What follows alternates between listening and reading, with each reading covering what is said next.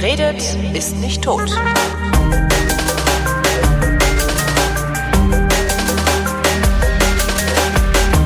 Willkommen zu einer neuen Ausgabe der Vrind Wissenschaft, worin Florian Freistetter und Holger Klein über Neuigkeiten aus der Wissenschaft plaudern. Hallo Florian. Hallo Holger. Viel los im Universum dieser Tage, ne? Ach nee, wir wollten ja erst die Terminankündigung machen. Ach Mann, ey. Äh, Terminankündigung. Am 5. Mai werden sich ja. die Herren Freistetter und Klein einfinden auf dem Tempelhofer Feld in Berlin. Ähm, Vorausgesetzt, das Wetter ist hinreichend, oder? Ja, also ich glaube, bei Regen müssen wir da nicht irgendwie rumstehen. Genau, also was, was wollen wir denn, was wollen wir, also äh, vorausgesetzt, es ist trocken und es hat mindestens wie viel Grad? Ja, so dass man, also, äh, sagen wir mal über 10, oder? Über 10, da kann man auch nicht so lange darum über, ne? ja, über 15. Sagen wir mal über 15. Wenn es am 5. Mai, ich muss das aufschreiben, damit ich selber nicht vergesse, 15 Grad, trocken. So, wenn es also am 5. Mai 2019 über 15 Grad hat und trocken ist, werden sich die Herren Freistädter und Klein einfinden auf dem Tempelhofer Felde zu Berlin um 15 Uhr, 13 Uhr, Wann ja, mal, also mal gucken. Ich bin, äh, äh, ich bin an dem Tag schon in Berlin. Mhm. Allerdings muss ich noch, ich, weil ich äh, muss jetzt, tut mir leid, ich muss jetzt einmal kurz vorher Werbung machen. Oh. Äh, ohne Versehen, weil wir am 4. Oh. Mai nämlich auftreten mit den oh. Science Busters äh, in Berlin, darum bin ich da. Aber ich sag's nachher nochmal, keine Sorge.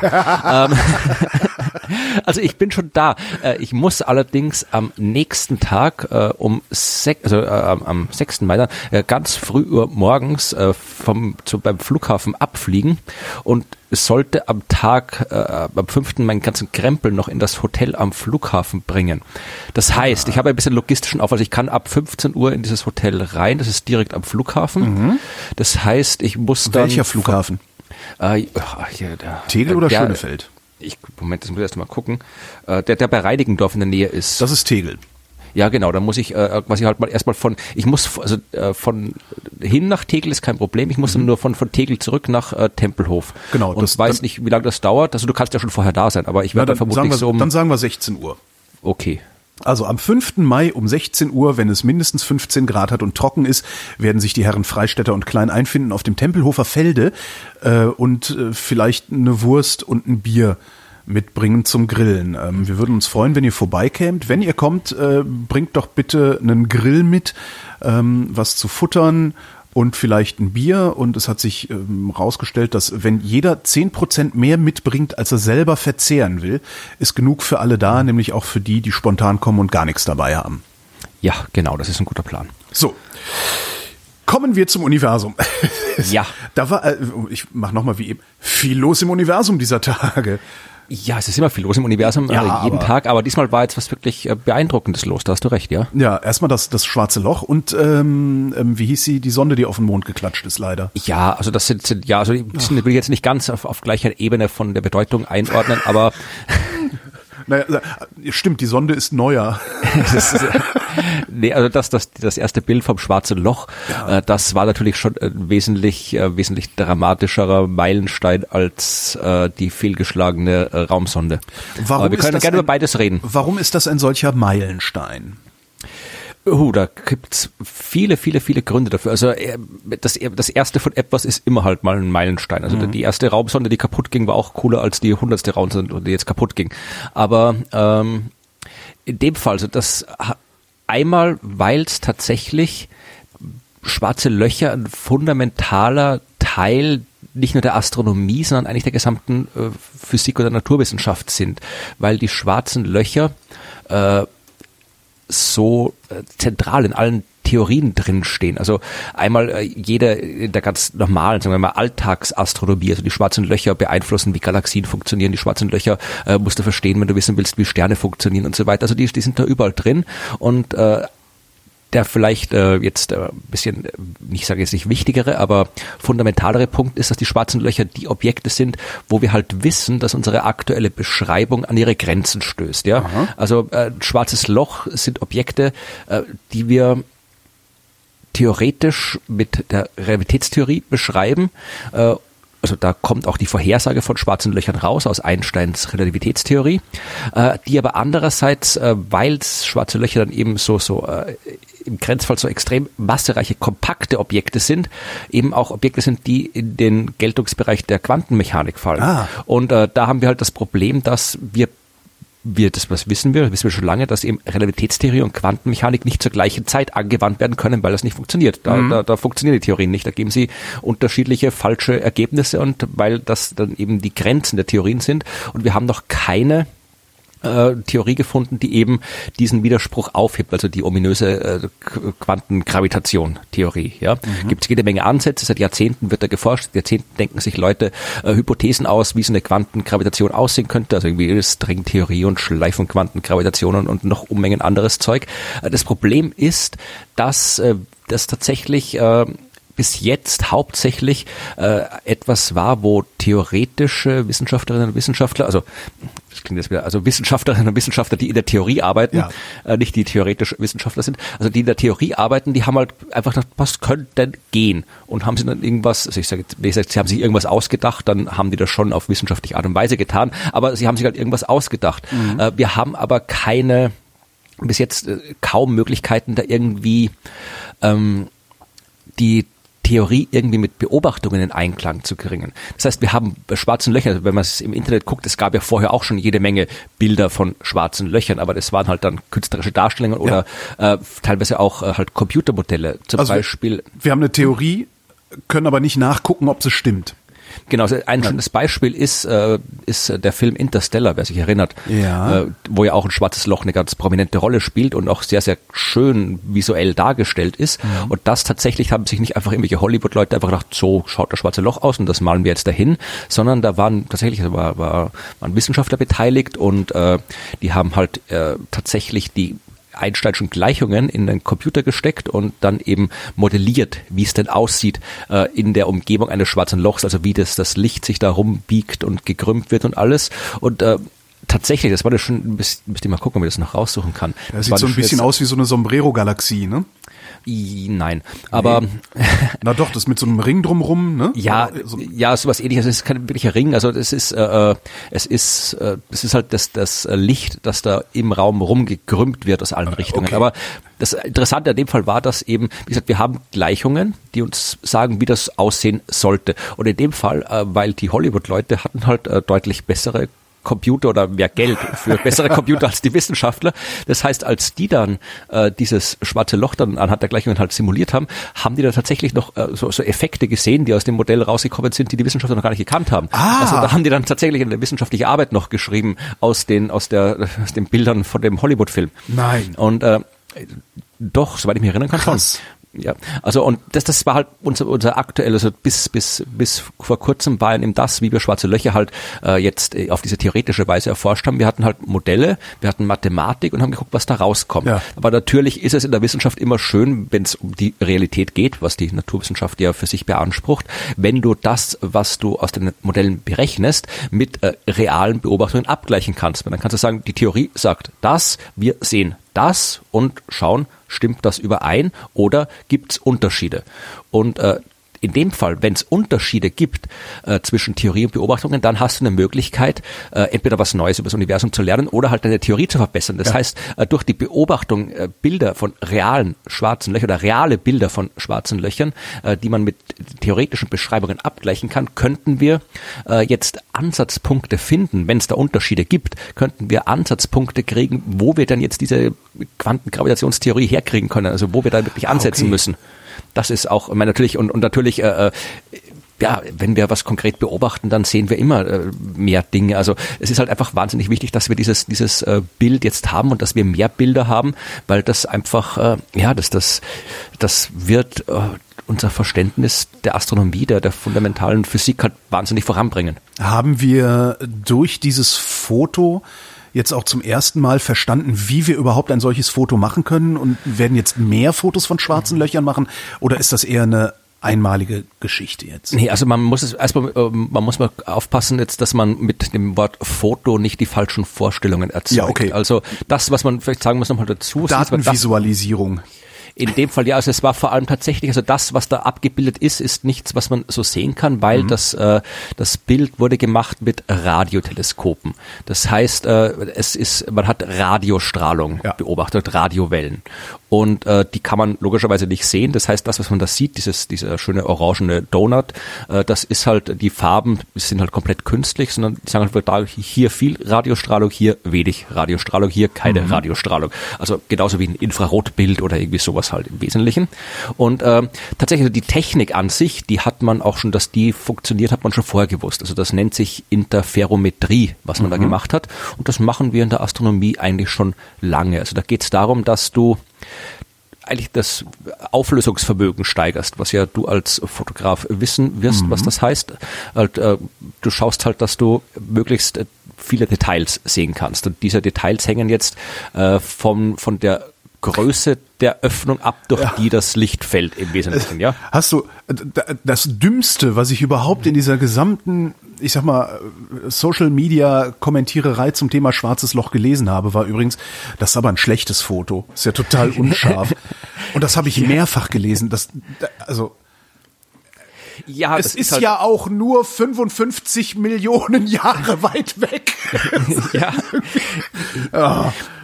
Es ist halt tatsächlich, also es sind oh. halt äh, und vor allem normalerweise, also damit du ein Objekt, also das, das, das, das dieses schwarze Loch, um das es geht, das ist, ich weiß jetzt gerade nicht, wie groß es in der Ausdehnung ist, größer auf jeden Fall als, unser Sonnensystem. Ja. Also es ist auf jeden Fall deutlich größer als das Sonnensystem, aber halt tatsächlich äh, 54 Millionen Lichtjahre weit weg. Also das ist schon eine Distanz, damit du halt irgendwie so ein fernes Objekt in der Größe, also du bräuchtest, damit du das quasi nur als einen Pixel quasi ja. sehen kannst, äh, bräuchtest du, glaube ich, ein Teleskop, das müsste irgendwie 13.000 Kilometer groß sein oder irgendwie sowas, also einen Durchmesser haben. Also dass das, äh, also das haben wir nicht mal gemacht. Also das Teleskop, das wir jetzt äh, haben, also dass wir jetzt da, dass dieses Event Horizon Teleskop ist ein virtuelles Teleskop aus, glaube ich, acht Radioteleskopen, die über die gesamte Erde verteilt sind und wo die äh, äh die Radiosignale halt dann, äh, ich weiß jetzt nicht, ob ich die Interferometrie erklären soll. Man kann, ich, kann, ich verlinke einen Artikel von mir, wo man das Alles machen klar. kann. Also im Wesentlichen geht es darum, dass du, dass du äh, jedes Teleskop beobachtet zur gleichen Zeit das gleiche Ding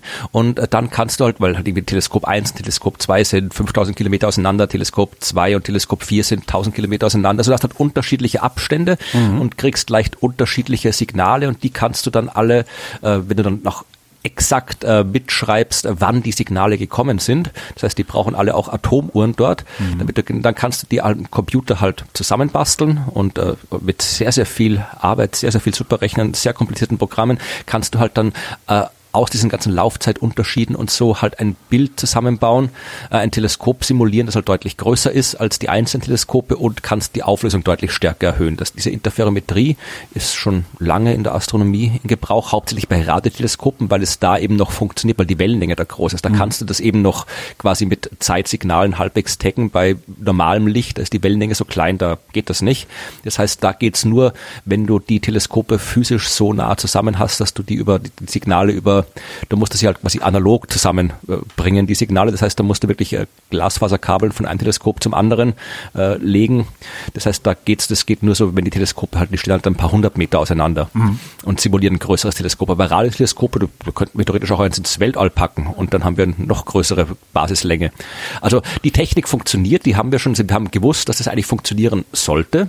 Dieses, äh, diese, diese mit diesem Teleskop, diesem virtuellen Teleskop dieser Größe, das schwarze Loch eben so aufzulösen.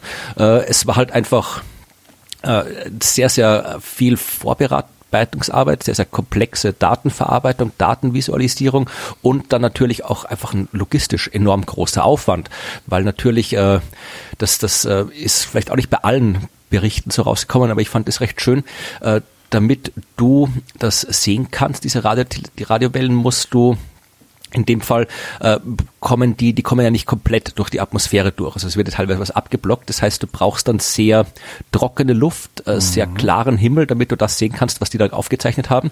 Und äh, das muss quasi, es muss dann quasi bei allen Teleskopen, die mitgemacht haben, auf der ganzen Welt zur gleichen Zeit super Wetter herrschen. Okay. Und äh, da steht auch irgendwie eins in Grönland, eins steht in der Arktis rum. Also halt, das, da, da, da musst du halt wirklich warten, bis alle auf überall das Wetter toll ist. Das heißt, die haben gar nicht so lange hingeguckt, sondern so lange gewartet, bis die Bedingungen optimal waren? Erstens das und dann musst du die Daten ja auch irgendwie äh, halt dann äh, verarbeiten. Das Ja, waren gut, irgendwie, ich glaube, ein paar, paar Petabyte an Daten. Die schickst du nicht einfach irgendwie per WhatsApp durch die Gegend, sondern äh, äh, oder übers überhaupt übers Internet. Das Nee, funktioniert die haben die nicht. mit dem Flugzeug. Genau, die, die, die haben die einfach halt auf Festplatten. Und äh, wie gesagt, Antarktis war mit dabei. Und in der Antarktis hast du halt irgendwie mal ein halbes Jahr Winter und da kommst du nicht weg. Ja. Das heißt, die haben erstmal warten müssen, bis man da überhaupt wieder weg kann und die Daten rauskriegen kann. Und äh, das hat man schon, gesagt, schon mal ein halbes Jahr gedauert, bis die die Daten aus der Antarktis rausbekommen haben. Also und dann natürlich brauchst du Unmengen äh, Zeit, Rechenzeit auf Supercomputern, alles. Also ja, es war halt einfach ein sehr, sehr komplexes Unterfangen, aber man, man kann es ein bisschen mit den Gravitationswellen vergleichen. Das hat auch ewig gedauert, bis man die Technik rausgehabt hat und jetzt äh, entdecken wir die quasi dauern. Also ich glaube, letzte Woche waren schon wieder Gravitationswellen Ereignis, man gefunden hat. Also ich gehe da fix davon aus, dass, äh, und das haben auch die Leute schon gesagt, äh, dass wir jetzt, ich meine, wir haben jetzt mal dieses äh, schwarze Loch in der Galaxie M87 äh, gesehen. Natürlich wollen wir das schwarze Loch in unserer eigenen Milchstraße auch mal Klar, gucken. ja. Das haben wir deswegen nicht gemacht, weil da das Wetter gerade eben nicht gepasst hat, Ach so, als das okay. beobachtet wurde. Da waren die Daten nicht gut genug. Darum haben wir halt das jetzt das andere genommen. Oder das hat man, hat man sowieso beide beobachtet, aber beim anderen hat es geklappt.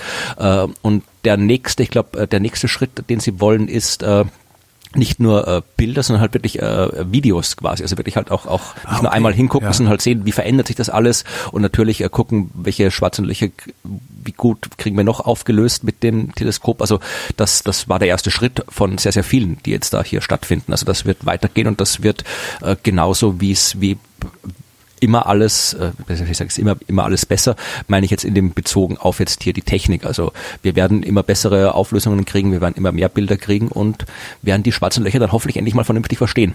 Das zweitdümmste, was ich gelesen habe zu dem Thema schwarzes Loch, obwohl dumm ist vielleicht das falsche Wort, war das, was immer wieder äh, passiert bei Grundlagenforschung, also bei etwas, etwas, äh, äh, ich sag mal, bei denkfauleren Menschen, die über Grundlagenforschung nachdenken, war die Frage, Warum geben wir so viel Geld für sowas Sinnloses aus, äh, während wir auf der Welt, auf der Erde genug Probleme haben, die wir von diesem Geld lösen könnten? Ja, das, stimmt halt nicht. Also genau. das erstens Also der, die, ich, den, den besten Satz zum Thema Grundlagenforschung, also den man darauf auch eigentlich immer antworten kann und dann sollen die Leute gefällig selber nachdenken. Den besten Satz, den ich jemals gehört habe zum Thema Grundlagenforschung, äh, war: Manchmal muss man halt nach Indien fahren, um Amerika zu entdecken. Ja, erstens das und manchmal muss man einfach, man, man müssen halt einfach Zeug machen, ja. Und wenn wir, je mehr wir wissen über die Welt, desto besser ist es für die Welt. Und es ist ja auch mein, ich bin immer, immer eigentlich ein bisschen dagegen, habe ich eh schon oft gesagt, das halt irgendwie zu, zu rechtfertigen, weil äh, genauso, äh, ich kann auch sagen, wozu müssen wir so viel Geld ausgeben, dass wir halt irgendwie einmal die Woche einen Haufen Leute gegeneinander Fußball spielen lassen Ja. und das mit, mit Fernsehbildern. Wozu müssen wir Geld ausgeben, dass Leute irgendwie auf Bühnen rumstehen und äh, singen? Ja. Wozu müssen wir Geld aufgeben, dass das Leute auf Theaterbühnen Aber das ist ja das, das ist ja dann das klassische, äh, der klassische Whataboutism oder Othering. Ne? Also Ja, in, ist, es, ne, es ist halt einfach, wir machen diese Dinge, weil das zu dem gehört, was wir Menschen machen. Wir Menschen Ja. sind halt mehr als einfach nur äh, Tiere, die irgendwie äh, essen, äh, ficken und dann irgendwie mal sterben, sondern äh, wir sind Menschen, wir, wir das gehört dazu und äh, die, da- das Wissen über die über das Universum, egal ob es jetzt anwendbar ist oder ob es äh, abstrakt ist, wobei sich das natürlich dann im Laufe der Zeit immer verschiebt, also das, was abstrakt ist, wird Ja. irgendwann mal anwendbar, aber egal welches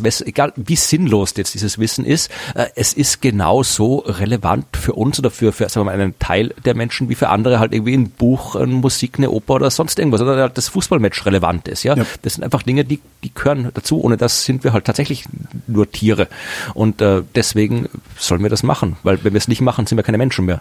Wo du Ficken sagst, amerikanische Wissenschaftler haben festgestellt, dass es eine Pille für den Mann gibt, die nicht so viele Nebenwirkungen hat. Ähm, sie haben ne, die, an, die, an die Typen verfüttert, haben festgestellt, dass das Testosteron deutlich abnimmt. Und zwar so weit, äh, dass es teilweise auf einen krankhaften Testosteronmangel runtergefahren ist. Ähm, und es scheint kaum Nebenwirkungen zu haben. Ja, die Probanden haben lediglich, sehr schön, lediglich über harmlose Beschwerden berichtet, Müdigkeit, Kopfschmerzen oder Akne. Damit ist das dann wahrscheinlich auch schon wieder ein Ladenhüter. Also sie sagen übrigens auch dazu, dass es äh, vielleicht in zehn Jahren erhältlich sein könnte. Ähm, damit dürfte das dann Ladenhüter sein, weil ähm, es gibt ja die Pille für den Mann nicht wegen der Nebenwirkungen. Gleichzeitig ist es auch ein schöner Hinweis auf, auf die Existenz des Patriarchats, weil die Nebenwirkungen der Pille Ja, für die sagen. Frau sind den meisten Männern völlig schnurz. Die wundern sich dann nur alle, dass ihre Frauen plötzlich weniger Bock auf Vögeln haben, wenn sie die Pille nehmen. So, aber du nimmst doch die Pille. Ja, aber ich habe keinen Bock. Ja, aber warum denn nicht? Ja, weil ich die Pille nehme. Das ist irgendwie, ja, naja. Ist denn, wie, wie ist es denn da mit der, mit der äh, Sicherheit? Also wie, wie, wie effektiv ist denn das Ding? Äh, noch nicht effektiv genug. Darum verweisen sie auch auf in zehn Jahren. Also sie haben jetzt erstmal nur gefunden, dass äh, Testosteronlevel sinkt und dass auch die Spermienanzahl sinkt, aber sie sind noch nicht da, wo das irgendwie sinnvoll funktionieren könnte. Ja. Okay. so. äh, zurück in den Weltraum. Ähm, Bereshit, Ja, ist das, ist das schlimm?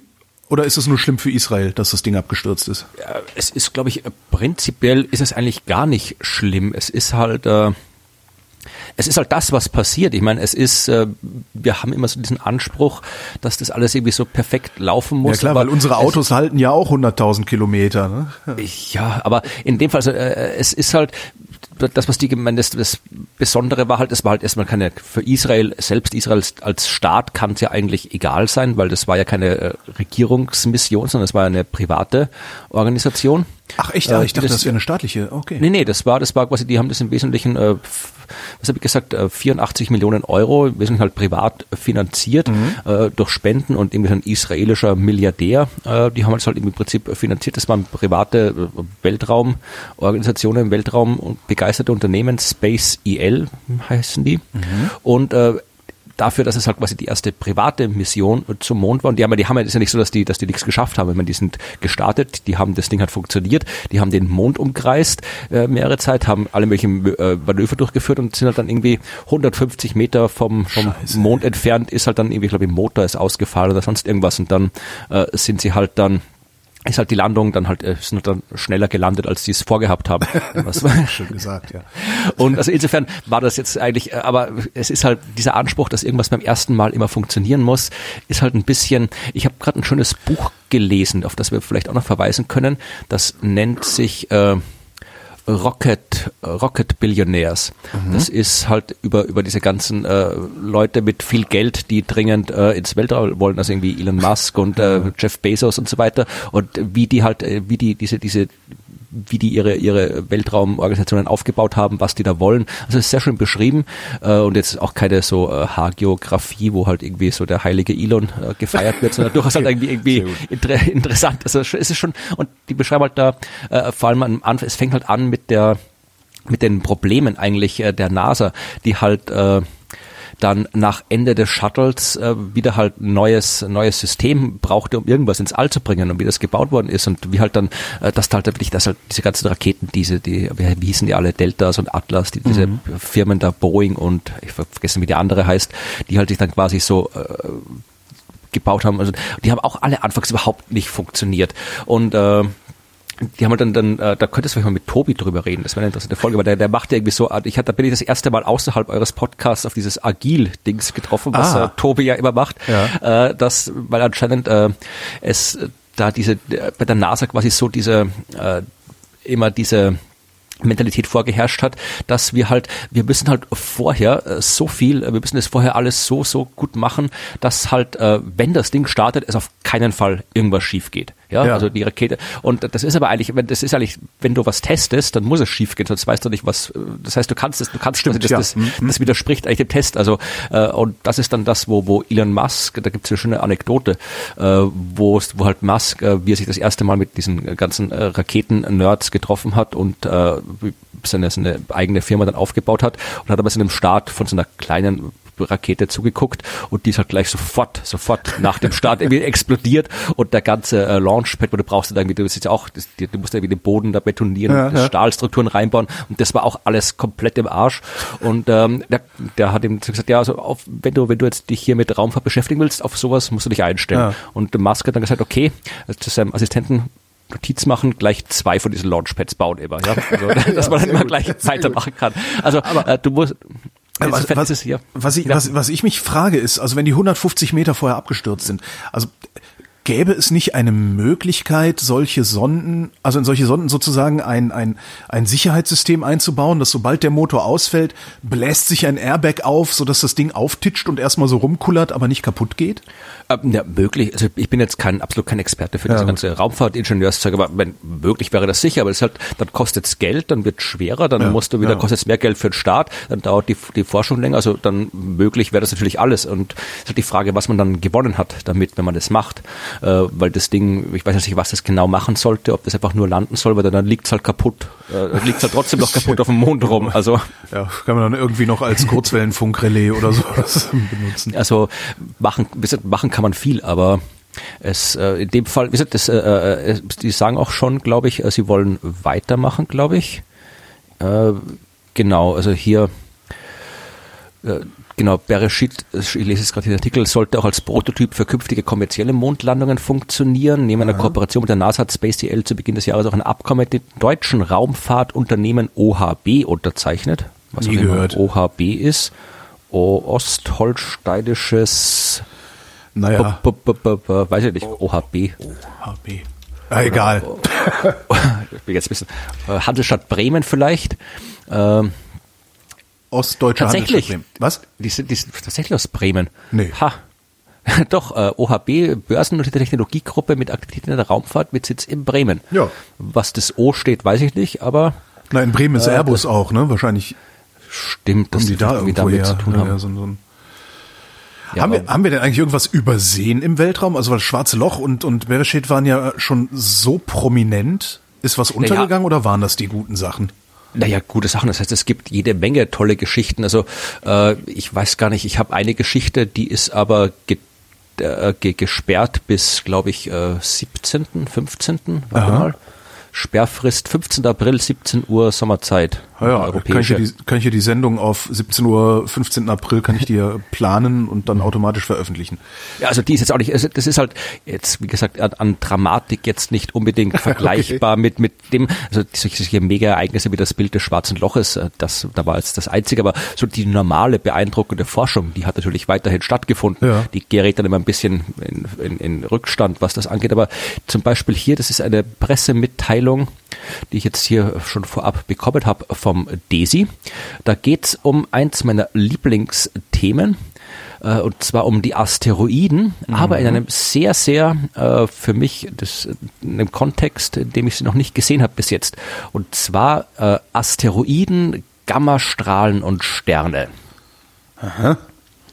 Und zwar um das wieder mal äh, ein wunderschönes äh, Akronym. Es geht um Veritas. Veritas ist das Very Energetic Radiation Imaging System. Ähm, und ähm, da haben Leute von DESI und von, äh, von Harvard und von anderen, äh, stimmt es Harvard überhaupt? Oder habe ich mir das gerade ausgedacht? Egal, also, äh, Wiss Wissenschaftler, Irgendwas wird schon- genau. Haben, äh, es geht um die Frage, äh, wie groß ist ein Stern? Und äh, zwar wirklich, wie groß ist er jetzt halbwegs exakt? Also das Problem, was die Astronomie ja immer hat, ist, dass unser Zeug, das wir untersuchen, verdammt weit weg ist. Ja? Ja. Äh, wir sehen im Wesentlichen nur halt äh, Punkte und halt ein bisschen Licht und aus dem müssen wir alles rauskriegen. Und jetzt, äh, wir können messen, wie hell ein Stern ist, aber das war's eigentlich schon. Das ist die einzige, die Helligkeit und die Position. Das ist die einzigen direkten Messgrößen, die wir haben. Und jetzt, äh, jetzt musst du halt aus dem Ganzen, aus den beiden musst du alles andere rauskriegen.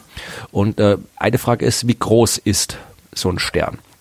Und das kann man halt abschätzen. Ich kann aus der Helligkeit, kann ich ein bisschen äh, die, kann ich die Temperatur abschätzen. Äh, aus der Temperatur kann ich die, die, äh, nicht nur die scheinbare, sondern die absolute Helligkeit, also nicht nur, weil das hängt dann davon ab, wie weit der weg ist. Dann, äh, dann, wenn ich die, wenn ich jetzt quasi aus der Temperatur und der tatsächlichen Distanz, wenn ich die irgendwie kenne, die absolute Distanz, dann kann ich aus dem ausrechnen, okay, ist der jetzt, wie groß der ungefähr sein muss, dass uns der so erscheint, wie er erscheint. Also man kann die Größe schon halbwegs abschätzen, aber halt äh, nicht exakt. Und ähm, da gibt's halt wenig Möglichkeiten, die exakte Größe eines Sterns zu messen, weil nur ganz, ganz wenig davon kann man im Teleskop wirklich auflösen. Also da kannst du wirklich die Größe sehen. Das ist aber nur bei wenigen Sternen der Fall, weil die meisten halt viel zu weit weg sind.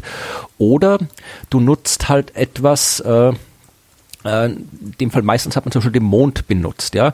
Wenn zum Beispiel der Mond von der Erde aus gesehen an einem Stern vorbeizieht, ja, also ein Stern äh, ge, ge, bedeckt wird vom Mond, dann äh, gibt's etwas, das äh, nennt sich Lichtbeugung. Ja, also Ja. das Licht des Sterns wird dann quasi, wenn es am gerade quasi an der Kante vom Mond, also Kante, also der Mond ist keine Scheibe, nur falls irgendjemand zuhört, der das glauben sollte. Also halt einfach an der, an der, ihr wisst, was ich meine, ja, ja wenn ich das sage. Mhm, Gut. ja. Also wenn der gerade An der Mond. ja, dann kriegst du halt quasi keinen äh, scharfen Schatten, sondern tatsächlich eben so äh, Diffraktion. Also das, das kennt man ja auch, wenn das hab- haben die meisten vielleicht schon mal irgendwo in der Schule gesehen, wenn du halt dann so ein Laserlicht, Laserstrahl hast und den auf eine Kante richtest, dann kriegst du halt auch so eine Lichtbeugung, da wird das Licht quasi so ein bisschen an, an der an der Kante ein bisschen äh, stärker gebeugt, als es eigentlich denkst, dass es das tut, das nennt sich Diffraktion und äh, da kannst du halt mit, wenn du halt äh, dann diese, diese dieses Beugungsmuster, was dann entsteht, das kannst du vermessen und aus dem Beugungsmuster kannst du dann wieder Rückschlüsse auf die Lichtquelle ziehen und eben auch aus die Größe der Lichtquelle. Das heißt, du kannst äh, aus diesem Beugungsmuster des Lichts auf die Größe des, äh, des, des Sterns schließen. Gut. Ja. Das hat man jetzt gemacht äh, mit dem Mond, weil der Mond ist ja gut zu sehen, der ist oft da. Da der weiß man auch, wie groß er ist, genau. ja, den, den, der, der der ist auch schön groß, der Mond, also der bedeckt auch öfter mal Sterne, also eigentlich ständig Sterne, weil Sterne sind ja überall. Aber ähm, das ist halt, äh, mit dem Mond kannst du die scheinbare Größe eines Sterns bis zu einer Tausendstel Bogensekunde vermessen. Ja, also Bogensekunde ist ähm, der ein Grad, also der Himmel, komplett einmal rund Himmel 360 Grad, ein Grad, eine äh, hat ein Grad hat 360 Minuten, eine Minute 360 Sekunden und Tausendstel Bogensekunde. Das heißt, äh, steht hier, wenn du eine 2 Cent Münze äh, auf dem Eiffelturm auf die Spitze packst und diese Münze von New York aus anguckst. Das Ja. ist eine Tausendstel Bogensekunde. Okay. Und das kannst du, das, das, diese Größe kriegst du raus, wenn du äh, den, den Mond nimmst als Messing. Noch besser ist es, wenn du äh, ein kleineres äh, äh, Ding hast, das den Stern bedeckt und wenn du äh, Strahlung hast, die kürzere Wellenlänge hat. Kleinere Dinge sind Asteroiden. Von denen fliegen auch jede Menge über den Himmel und ab und zu fliegen die auch genau vor einem Stern vorbei. Ja. Dann wird auch da das Licht gebeugt und du kannst das gleiche machen. Und noch besser geht's, wenn du hochenergetischeres Licht nimmst. Ja, also nicht sichtbares Licht, sondern Licht mit kürzerer Wellenlänge und das Licht mit der kürzesten Wellenlänge ist halt Gamma-Licht, Ja. Gammastrahl. Und äh, Sterne leuchten ja im Prinzip bei allen Wellenlängen. Das heißt, die geben auch Gammastrahlen aus. Und jetzt brauchst du Gammastrahlen-Teleskope, Cherenkov-Teleskope heißen die. Äh, die sehen Gammastrahlen nicht direkt, sondern die Gammastrahlen kommen aus dem Weltall, treffen auf die Erdatmosphäre äh, und dann, äh, vereinfacht gesagt, da gibt's dann äh, äh, können die, die, die kann die, diese extrem energiereiche Strahlung äh, die, die Moleküle quasi der Luft, also die, es, es entstehen auf jeden Fall dieses, äh, dieses blaue Leuchten, was man auch von, äh, von Kernreaktoren kennt. Ja. Also Cherenkov-Strahlung, weil sich dann eben bei der Teilchen entstehen, die sich kurzfristig sehr schnell bewegen, schneller als das, als die lokale Lichtgeschwindigkeit in der Atmosphäre. Und dann gibt es so blaue Lichtblitze und die kann man äh, beobachten. Und äh, um jetzt die Geschichte, die lange Geschichte ein bisschen kürzer zu machen, das hätte ich eigentlich vorher machen können, dann wäre es nicht so lang geworden, aber egal, das kann man nicht zurückspulen. Äh, man hat jetzt tatsächlich eben mit solchen Cherenkov-Teleskopen, mit den Veritas Cherenkov-Teleskopen, hat man gelungen, hat, hat man es geschafft, jetzt äh, zu, äh, zuzuschauen, wie ein Stern von einem Asteroid, dem Asteroid Imprinetta, äh, 60 Kilometer groß, der ist im Februar 2018 vor einem Stern vorübergezogen. Äh, man hat dann mit diesem Cherenkov-Teleskop äh, tatsächlich sehr viele Bilder pro Sekunde machen können. Äh, das ist auch ein Vorteil, wenn man äh, hochenergetische Strahlung hat. 300 Bilder pro Sekunde und hat dann hier das Beugungsmuster extrem genau äh, messen können und dann ebenso auch den äh, den äh, die, die scheinbare Größe des Sterns extrem genau vermessen können. In dem Fall waren es 0,125 Tausendstel Bogensekunden. Also nochmal eine, eine Größenordnung unter der äh, von, von Münze, dem Mond. ja. Ja. Und äh, man weiß auch die äh, Entfernung von dem Stern recht gut und weiß jetzt auch den Durchmesser. Äh, in dem Fall elfmal so groß äh, wie unsere Sonne. Und man hat äh, das auch noch ein zweites Mal gemacht äh, mit einem anderen Stern und einem anderen Asteroid und hat hier ist nochmal ein bisschen runtergekommen 0,09 Tausendstel Bogensekunde und äh, ein Stern mit äh, 2,17-fachen Sonnendurchmesser. Das ist der kleinste äh, Winkeldurchmesser von einem Stern, der je gemessen worden ist, direkt gemessen worden ist. Äh, diese äh, Asteroiden und Cherenkov-Teleskope liefern zehnmal bessere Auflösung als die bisherigen Methoden. Schon Und- geil. Das heißt, unsere Karte von, vom Universum wird immer präziser. Ne? Naja, die Karte war vorher auch schon präzise, weil da geht es ja nur um die um die äh, Position der Sterne, aber quasi die Reiseführer, wenn du dann irgendwie okay, willst, ja, wie groß also, die ja, Dinger sind, dann, Metapher, dann, ja. dann, dann, die werden immer besser. Weil Ja. jetzt die, die, die, wir wissen nicht nur, da ist ein Stern, sondern wir wissen auch viel genauer, wo die Sterne sind. Und wenn man das jetzt halt irgendwie alles ein bisschen optimiert und noch ein bisschen größer macht und dann halt, äh, äh, Sie sagen hier, äh, geeignete Teleskope könnten ungefähr ein bis bisschen mehr Asteroiden Sternbedeckungen pro Woche beobachten. Mhm. Und dann können wir da vermutlich, wenn man das automatisiert und da ein bisschen mehr von den Dingern aufstellt, kann man vermutlich ziemlich äh, viele Sterne dann, kann man die Kataloge dann mit genauen Sterndurchmessern äh, vervollständigen, was nicht schlecht ist. Also das ist eine sehr schöne, sehr schöne Arbeit und ich finde halt gerade solche Arbeiten immer so schön, weil sie halt wirklich zeigt, äh, um, um wie viel Ecken man in der Astronomie immer denken muss, um irgendwas rauszukriegen. Also du brauchst ja irgendwie Gammastrahlung, die die Atmosphäre zum Leuchten bringt oder du brauchst einen Asteroid, der da rumfliegt, nur damit du halt dann äh, am Ende rausfinden kannst, wie groß ein Stern ist, ja, weil du halt irgendwie im Gegensatz zu den zu den einfachen Wissenschaften, ja, wie Physik oder Biologie, die da irgendwie Ja, die können ja sich ja keiner. Ding- ja die können sich ja Dinge nehmen, die können irgendwie können hier irgendwie sicher Dinge im Labor auf den Tisch legen Genau. und mit dem Hammer draufklopfen oder Luschen, irgendwie- Luschen sind genau. das. Physiker sind alles Luschen. ja, das hattest du gesagt zum Glück, aber ähm, also wir Astronomen, wir haben es halt doch schon ein bisschen schwerer, weil wir wir sind quasi, wir müssen immer hier, wir können wir können nur gucken, wir, wir schauen nur, also wir, wir, wir schauen nur. Also insofern haben wir es halt ein bisschen, ein bisschen mehr mehr Ecken denken, um unsere Sachen irgendwie zu kriegen. Ich weiß gar nicht, wie ich jetzt von der grenzenlosen Romantik des Weltenraumes äh, zurück auf die Erde kommen kann, aber ich mache es einfach mal ka- kalt und hart. Amerikanische Wissenschaftler haben festgestellt, dass Armut Spuren am Erbgut hinterlässt. Ähm, man sieht ja schon, dass Menschen, die einen sogenannten niedrigen sozioökonomischen Status haben, häufiger einen Herzanfall kriegen, äh, Herzinfarkt oder einen Schlaganfall kriegen, sind äh, übergewichtig, haben häufiger Diabetes, häufiger Magengeschwüre, häufiger Lungenentzündung, häufiger äh, Depressionen, häufiger Suchterkrankungen, häufiger Angststörungen. So, dann gibt's Studien, die zeigen, dass Armut in Kindheit und Jugend sich auf die Gesundheit im Alter auswirken kann. Und ähm, die Wissenschaftler haben jetzt rausgefunden, beziehungsweise haben sich angeguckt, äh, die Anlagerung von Methylgruppen am Erbgutstrang. Äh, da, wo äh, so eine Methylgruppe an der DNA sitzt, werden die äh, Gene nicht mehr abgelesen. Okay. Und haben rausgefunden, dass, ähm, äh, ich zitiere es mal, eine Überrepräsentierung von Stoffwechselwegen Sie haben herausgefunden, eine Über... Oh Gott, ich kann nicht mehr. Ah, unsere Analysen haben eine Überrepräsentierung von Stoffwechselwegen identifiziert, die mit der Immunfunktion der Skelettentwicklung und der Entwicklung des Nervensystems zusammenhängen. Das heißt, die haben jede Menge, ist ein etwas längerer Artikel mit ganz vielen Zahlen, die ich jetzt äh, allen ersparen werde. Die haben herausgefunden, dass bei armen Menschen die Methylisierung der DNA wesentlich stärker ist an bestimmten Stellen als bei Menschen, die im Wohlstand aufgewachsen sind und äh, leiten daraus ab, dass dadurch die Krankheiten dann zustande kommen. Okay.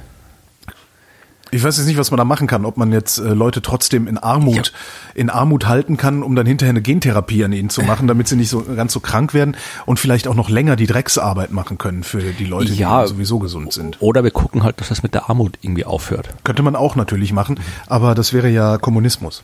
Ach so. Ja, na egal. Dann wollen wir natürlich keine Kommunismus. Nein, der Markt soll alles regeln. Genau, genau, Aber genau. ach, da habe ich wieder so aufgeregt kürzlich über über. Ich habe extra, ich habe hab, hab ich wirklich überlegt, ob ich noch einen Artikel schreiben soll dazu und dann habe ich oder nicht und dann habe ich doch eine geschrieben, weil mich äh, dieser diese diese diese die die ganzen äh, Typen, die da jetzt hier an, angesichts dieser äh, Friday for Future Ja. äh, Sachen hier ankommen und also die ganzen Typen Christian Lindner und Ich die- wollte gerade die- sagen, die- Christian Lindner und sonstige Verschwörungstheoretiker. Ja. ja, also die halt, ich, ich habe das aber tatsächlich, ich meine, es ist natürlich äh, lustig, sich da irgendwie äh, leicht sich darüber lustig zu machen über den Heide, der selbst irgendwie erzählt hat, er irgendwie da als als Teenager irgendwie was, was mit dem Geld seiner, seiner Eltern irgendwie in der Firma in den Sand gesetzt hat. Oder? Nee, ich weiß nee, nicht, was da genau äh, war, das aber war die, ähm, ähm, warte mal, wie hieß denn die Firma hieß Mo Momox? Nee, Momox waren die, die die CDs ankaufen, irgendwas. Der hat ein Startup gegründet, äh, im, im, in der Endphase der New Economy damals hat er ein Startup gegründet. Ähm, da sind äh, über eine Million Staatsknete reingeflossen und äh, hinterher gab es dann äh, irgendein Gutachten oder sowas, in dem stand drin, dass äh, diese, diese über eine Million im Wesentlichen ähm, in die Taschen der Geschäftsführer geflossen zu sein scheinen. Ja, also, also äh, äh, ne, dieses ähm, diese diese Legende von äh, äh, Gründer und ne, man muss auch mal scheitern dürfen und so, die ist auf Christian Lindner zumindest wenn ich die Berichterstattung über seine Firma damals richtig interpretiere, nur mit einigen intellektuellen Volten wirklich anwendbar, nennen wir es mal so. Ja. Also ich habe dann habe ich was anderes jetzt gemeint, weil ich habe diese Geschichte, wo er erzählt hat, dass er irgendwie, er wollte dann, es gibt dieses Zitat, was jetzt in der letzten Zeit immer rumging, wo er gesagt hat, irgendwie, äh, dass, dass er quasi auch die Schule so nervig fand und lieber mit irgendwie Kunden, Kunden telefoniert wollte Ach so, oder ja, genau. sowas.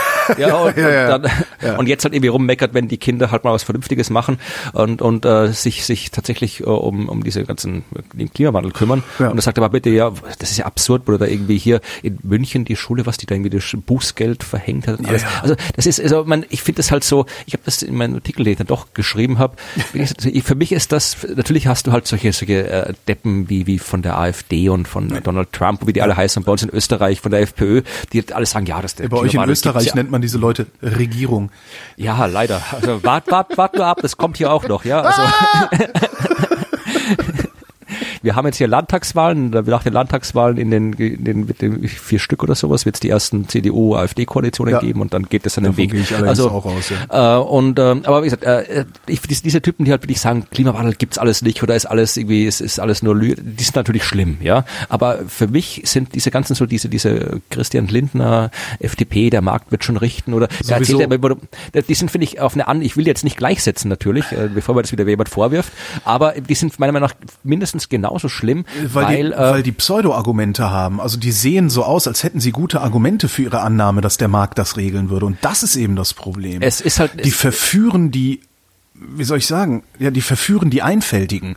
Und die meisten Menschen sind einfältig. Auch du und ich. Auf den meisten Gebieten im Alltag sind wir einfältig und eben deswegen verführbar durch genau solche Pseudo-Argumente, wie Lindner sie benutzt. Ja, ich meine, hier so, wenn diese ganzen waschechten, die, die echten Klimawandelleugner, die sagen halt, da gibt's gar kein Problem, Ja, um die das kannst du- kümmern die müssen. kannst du auslachen, Die, ja, ja. aber, aber äh, die, die, die, so die FDP und die, die ganzen, die sagen halt irgendwie, äh, das, die, die, die leugnen ja den Klimawandel nicht. Das tun sie ja Nee, nicht. die sagen nur, der die- Markt wird es regeln. Die sagen genau, das Problem wird sich in Zukunft schon irgendwie lösen. Und bis Genau. dahin machen wir halt mal so weiter wie jetzt. Das nächste, Und, äh, äh, wenn sie nicht sagen, der Markt wird es regeln, sagen sie halt, ja, äh, ich vertraue auf die deutsche Ingenieurs, äh, auf, Genau. die, auf, die, auf den Erfindergeist der deutschen Ingenieure.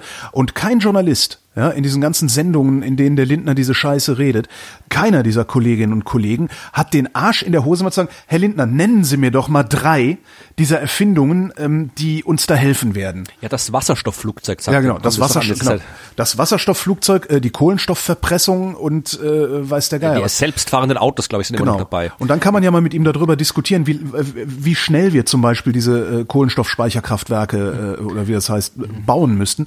Und dann wirst du halt ganz schnell sehen, dass da kein Ingenieur der Welt in der Lage ist, das Problem zu lösen. Das ist halt- Entschuldigung, ich ja, reg mich auch gerade auf. das ist halt, das Ja. ist halt eine, so eine, eine sehr subtile Art, einfach zu sagen halt irgendwie, ja, das Problem halt in die Zukunft zu schieben. Wir müssen jetzt nichts machen, das macht die Zukunft. Das ist nicht mein Pro Im Grunde sagt er, das ist nicht mein Problem, weil ich habe genug Kohle und genug Kontakte, um jedwedes, jedwedes Klima in irgendeiner Form abzuwettern. Wortspiele. Genau, und darum finde ich halt, quasi, es sind die halt quasi in Sachen Ja. Klimaschutz oder Sachen, sind die halt meiner Meinung nach genauso gefährlich wie die Klimawandelleugner. Ich finde sie gefährlicher. Aber, ja. Ja, aber sie, weil sie halt nicht, weil du sie halt nicht so leicht als, als, als, Als Scharlatane entlarven kannst. Genau, ja. ja. Das weiß ich aber gar nicht, wie wir da drauf gekommen Ich sind, weiß auf es das auch nicht, aber du hattest was, was war denn das für ein Stichwort, wo ich dachte, oh, da kann ich was drüber erzählen. Da habe ich nämlich auch was ge- Genau. Äh, chinesische Wissenschaftler haben einen neuen Biosprit gebastelt. Und zwar äh, geht es da um Flugzeuge. Ähm, Das ist ja ein Riesenproblem, ne? CO2 betrieben, also äh, Flugzeuge sind halt CO2-Schleudern und sie schleudern das CO2 daraus, wo wir es am wenigsten gebrauchen können, nämlich Aber oben wenn das Wasserstoffflugzeug kommt, wenn das Wasserstoffflugzeug kommt, das wird nicht kommen, ähm, denn die Chinesen haben jetzt was gebaut. Also e e elektrisch fliegen wäre ja auch noch eine Möglichkeit. Ähm, oder Heliumflugzeug, Helium ist viel leichter. Warte, ich habe eine Idee, wie wir es nennen könnten. Zeppelin. ja, genau. Ja, und aber schnelle Zeppeline. Schnell, ach, genau, Hyperzeppelin, Ultrazeppelin, gar nicht schlecht. Ähm, ja, elektrisch, elektrisch, Zepp, so mit A geschrieben. Zeppelin. genau, Z-A-P-P-Elin. Genau. Geil, sehr, sehr geil. Ja, gleich, gleich registrieren die Firma bei Startup. Wenn man es aufschreibt, äh, kann man es übrigens auch Zappeline lesen. Das ist jetzt. Jedenfalls elektrisch fliegen kannst du vergessen, ist die Energiedichte ist halt nicht hoch, also ne, äh, Energie in Batterien und so weiter. Ähm, die Chinesen, Entschuldigung, Entschuldigung, äh, ich muss dich mal unterbrechen. Zappelin ist ein homöopathisches Produkt, mit dem du äh, nervöse Störungen mit Unruhe behandeln genau, kannst. Zappelin D30. Ja, nimmt man aber immer, nimmt man immer zusammen mit Imbecilium äh, D100. Ja. so, aber jetzt wieder zurück zum So, Chinesen. zurück zum Chinesen. Genau, der Chineser. Der Chineser hat äh, einen Biokraftstoff gebaut, der eine höhere Energiedichte hat. Also ne, ist aus Biomasse, hat eine höhere Energiedichte als Kerosin. Und das Interessante dabei ist, also es gibt halt Biokraftstoffe, ähm, die auch in Flugzeugen eingesetzt werden können und sowas, aber die sind halt, die haben halt eine niedrigere Energiedichte, darum ist Kerosin günstiger, also wird Kerosin verbrannt. So, jetzt hat das Zeug eine höhere Energiedichte als Kerosin. Es besteht also viel eher die Möglichkeit, dass das wirtschaftlich ist und dass Flugzeuge äh, in Zukunft mit solchem Biosprit, Biosprit angetrieben werden könnten. Blöd ist, um, also sie machen es aus Zellulose, um die Zellulose dann zu diesem Biosprit umzubauen, brauchen sie Diclomethan. Ja, das klingt nicht so gesund. genau, Diclomethan ist äh, nicht nur ungesund äh, bis giftig, äh, sondern auch noch umweltschädlich. Aber macht nichts, Diclomethan wird auch benutzt, um entkoffeinierten Kaffee herzustellen. Aber immerhin, also da, da tut sich auch was, weil die Wahrscheinlichkeit, dass wir auf magische Weise mit dem Fliegen aufhören, äh, die ist äußerst gering, denke ich mal. Und wenn wir es dann wenigstens mit Biosprit machen können, dann wäre es ja vielleicht ein bisschen besser. Wobei da auch noch die Frage wäre, weil auch das emittiert CO2, der vorher in Pflanzen gebunden war, hinterher auch wieder in Pflanzen gebunden sein wird. Aber die, äh, wie nennt man das denn, die, die Burn Rate, also die, die Geschwindigkeit, mit der das CO2 freigesetzt wird, wenn ich ein Flugzeug betreibe mit dem Biosprit, ist ja um Größenordnungen höher als die Geschwindigkeit, mit der dieses CO2 dann wieder in Biomasse gebunden wird. Von daher sind wir wahrscheinlich sowieso verdammt oder so ähnlich. Ich habe noch eine schöne Fluggeschichte. Äh, Flugtaxis. Ja, Da haben sich ja äh, unser Verkehrsminister und unsere Digitalstaatssekretärin ist das dann über Uber? äh, über Uber über Uber Zeppeline. Genau. Der Sendungstitel wird immer länger, mein Freund.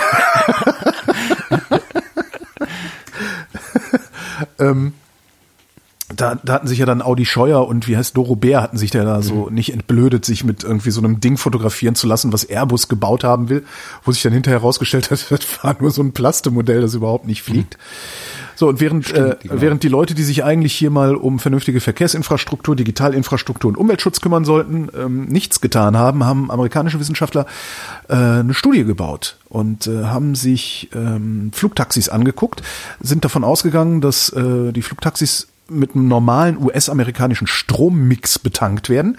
60 Prozent Kohle, Erdgas. Ähm, und äh, haben dann mal geguckt, wie viel, wie, wie energieeffizient ist dieses Ding denn eigentlich, beziehungsweise wie viel CO2 erzeugt eigentlich das Reisen im Flugtaxi, weil der Strom erzeugt werden muss, solange er nicht komplett grün ist äh, und so weiter, brauchen wir nicht erklären. So, die Energieeffizienz steigt, je weiter du fliegst, weil Start und Landung, weil das Senkrechtstarter sind, Start und Landung am meisten Energie bei Start und Landung verbraucht und haben herausgefunden, bis 35 Kilometer sind Autos mit Verbrennungsmotoren besser als elektrische Flugtaxis. Hui. Ist geil, ne? Das heißt, äh, hier in der Stadt, wo sie ja dann eingesetzt werden sollen, was sie sowieso nicht werden, weil die viel zu laut sind und viel zu äh, relevantes Anschlagsziel. Aber hier in der Stadt wären sie halt unsinniger. Das Einzige, was du hättest, du würdest halt schneller eventuell von A nach B kommen, weil du über den Stau hinwegfliegen kannst. Ähm, dann haben sie eine Referenzstrecke genommen von 100 Kilometern. Da hat das Flugtaxi 35 Prozent weniger Treibhausgasausstoß als das Auto. Mit dem Elektroauto bist du aber immer noch besser dran. Äh, da bist du 28 Prozent unter dem Flugtaxi. Das heißt, das Beste, was du machen kannst, ist ein Elektroauto fahren, selbst wenn du es mit äh, 60 Prozent Kohle und Erdgas, also fossilem Strom betreibst. Außer, wenn du drei Passagiere reinsetzt. Dann ist das Flugtaxi 6 Prozent besser als das Elektroauto. Das ist Also, halt alles. äh, e- egal wie was wir, hört einfach auf mit dem Scheiß, schreit mein Gehirn hinten im Hinterkopf die ganze Zeit. Hört doch mit dem Scheiß auf. Es Fahrt- ist halt auch die Frage, wie, die, wie, wie, wie viel, welche, welche Mengen kann das wirklich relevant äh, transportieren? Ja, weil das- äh, also- das ist ja auch wieder nur was, wo dann die, die Leute, die jetzt mit dem Helikopter zur, zur ja, Sitzung genau, fliegen, die das fliegen halt- halt mit Flugtaxi. Also das sind, das wird Das halt kein, für die Leute, haben. das ist für die Leute, wo Audi Scheuer und Doro Bär hinterher die Jobs kriegen. Äh, Für, für, für die Abteilung ist das gut. Und ich denke die ganze Zeit, wenn ich so sehe, das ist ja alles schön und gut, was ihr macht. Aber wir haben ja nicht nur ein Umweltproblem, also ein Emissionsproblem, wir haben halt auch einfach ein Platzproblem. Wir müssen die Autos wegkriegen, äh, wir wollen den Himmel nicht voll haben. baut doch bitte einfach Straßenbahnen, äh, People Mover über Seilbahnen oder sonst irgendwie was. Das, ich, ich verstehe überhaupt nicht, warum wir so zögerlich sind. Ja, ach, ja, ja Weil, wir Menschen doof halt- sind. Ja, weil wir Menschen, ja, okay, weil wir Menschen sind. Gut, dann erzähl mir mal was anderes. Und zwar, Schade, ich wollte jetzt äh, gerade die schlechten Nachrichten vom Klima, aber die kann ich ja dann hinterher noch ja, bringen. Gut, äh, ich habe hier noch zwei Geschichten äh, über den Weltraum. Oh, Äh, also jetzt in dem Fall Raumfahrt. ja. Und zwar äh, einmal ist jetzt hier sind die Ergebnisse dieser äh, Zwillingsstudie im Weltall veröffentlicht worden, falls du von der schon gehört hast. Äh, Ich, ich, ich, äh, nee, eigentlich nicht. Bei Zwillingsstudie fallen mir immer nur diese ganzen komischen Nazi-Sachen ein, weil ich darüber mal ein Buch gelesen habe.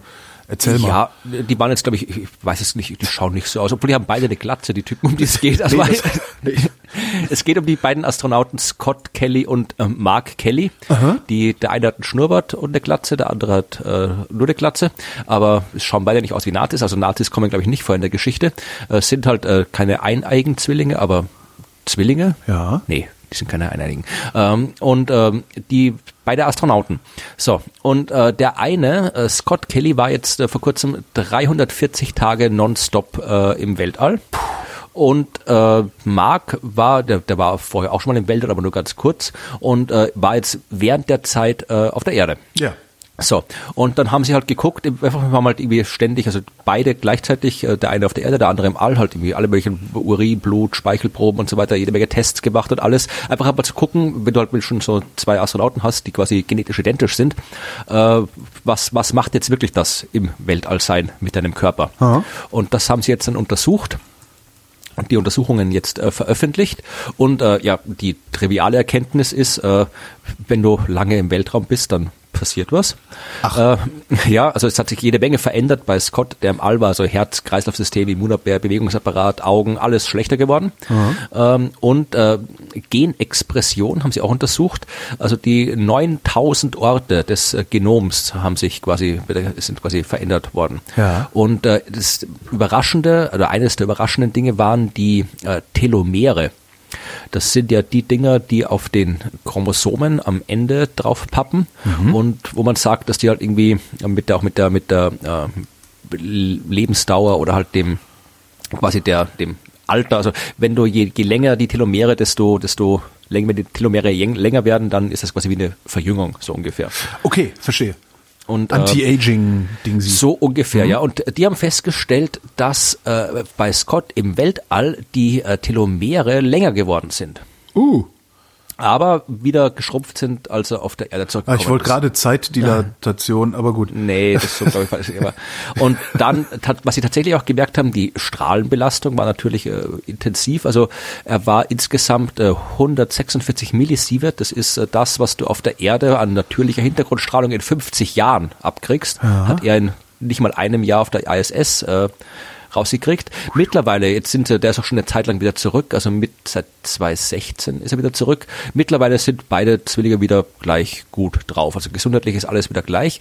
Aber sie sagen, die Wissenschaftler, insgesamt waren jetzt die Effekte des Aufenthalts im All deutlicher und stärker, als sie erwartet haben. Vor allem äh, bei den strahlenspezifischen Reaktionen, also die Genexpression, DNA-Instabilität und kognitiven Defizite, was vor allem halt in Sachen Marsflug äh, Raumfahrt macht doof. Ja, tatsächlich. Da habe ich mal einen Artikel geschrieben mit, mit glaube ich, ziemlich genau der Überschrift. dann, da ging es, tatsächlich eben auch um, die- um, die, um die Auswirkungen von eben kosmischer Strahlung auf die, aufs Gehirn äh, Ja. gibt, die halt tatsächlich dann auch, äh, die jetzt noch nicht konkret, in dem Fall, in dem Fall wurden sie jetzt mal konkret gemessen, aber wenn du zum Mars willst, dann bist du ja deutlich länger unterwegs, bei deutlich stärkerer Strahlenbelastung. Und äh, das, ja, das, das wird ein Problem werden. Also die, die, ich weiß nicht, wie es da jetzt aktuell steht, also mit Mars One, wie gesagt, die, die gibt's ja schon nicht mehr, diese, diese Abzockersicht, aber Elon Musk ist ja immer noch dabei, mit seinem Red Dragon da zum Mars fliegen zu wollen demnächst. Also äh, das, das, das wird ein großes Problem werden. Diese gesundheitlichen Aspekte, alle kümmern sich nur um, um die Technik und die Raketen und irgendwie, wie schnell man irgendwo hinfliegen kann. Aber diese ganzen gesundheitlichen Aspekte, die sind da, glaube ich, die werden ein bisschen vernachlässigt, zumindest in der öffentlichen Darstellung. Kann man, kann man dagegen eigentlich ordentlich abschirmen?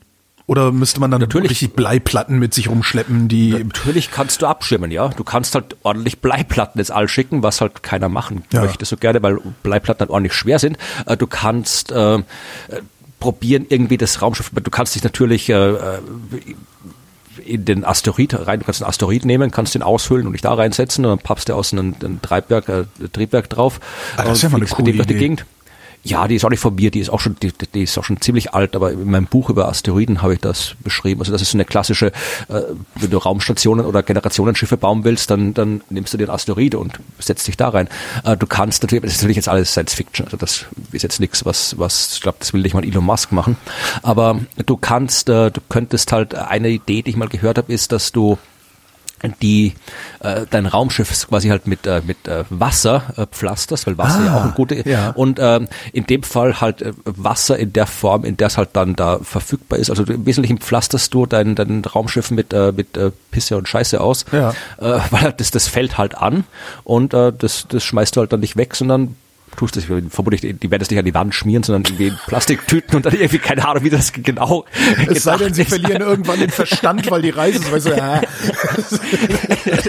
So ungefähr. Ja, aber dann die kognitive Defizite kann man, aber das halt solche, solche, äh, weil du kannst halt irgendwie das Material, dieses Material, das kannst du halt wirklich nicht von der Erde ja, klar, ja. günstig nach oben bringen. Das heißt, du musst irgendwas machen oder halt, dass du halt dann vielleicht, äh, wie halt, wenn du bei, bei längeren Reisen, dass du halt wirklich die Wasservorräte quasi da als, als Strahlschutz nimmst und dann halt im Laufe des Flugs halt ersetzt durch, entweder halt immer wieder aufbereitest oder halt ersetzt durch das, äh, durch, durch, durch, das durch Urin oder irgendwie sowas. Also es gibt schon Ideen, aber nichts, was, wo man jetzt sagen kann, das bauen wir und dann haben wir es, sondern wirklich, da muss man wahrscheinlich noch lange, lange testen. Auch solche Sachen, die dann immer wieder mal gern gefragt werden, ja, können wir nicht einfach ein Magnetfeld rummachen? Das Raumschiff, äh, das wird auch schützen und klar können wir, es weiß noch keiner wie. Also äh, was, wie man halt so ein starkes Magnetfeld erzeugt, das halt dann so lokalisiert um das Raumschiff rum ist, das hat auch noch keiner rausgefunden, wie man das machen kann. Also das, das ist aber auch so dann eher so Shields up, Red Alert, ne? So ungefähr, ja. Also die, die Strahlenbelastung, das ist doch, das ist ein großes Problem. Also ja. da fehlt noch eine wirklich effektive Lösung. Gegen Stress hingegen haben wir eine effektive Lösung und zwar Naturaufenthalte. Ja, ja, wir, wir, wissen ja, dass in den Wald gehen gegen Stress hilft. Äh, was wir nicht wissen, ist, wie lange müssen wir denn eigentlich in den Wald? Und das haben amerikanische Wissenschaftler herausgefunden, haben äh, ein paar Probanden ähm, acht Wochen lang dreimal wöchentlich in die Natur geschickt, ähm, mindestens zehn Minuten mussten sie raus. Danach war egal, wie lange sie da geblieben sind. Äh, danach, als sie dann wiedergekommen sind, Speichelprobe, äh, Cortisol-Level gemessen. Ähm, ne, das ist das Stresshormon äh, und je nachdem, wie viel man davon im Speichel messen kann, kann man halt sagen, so hoch ist der Stress. Was sie nicht machen durften, ist äh, irgendwas machen, was Stress erzeugt. Also sie durften keine Mobiltelefone benutzen, nichts lesen oder sich mit jemandem unterhalten, auch keinen Sport treiben, äh, sondern mussten eine ruhige Naturerfahrung über sich ergehen lassen.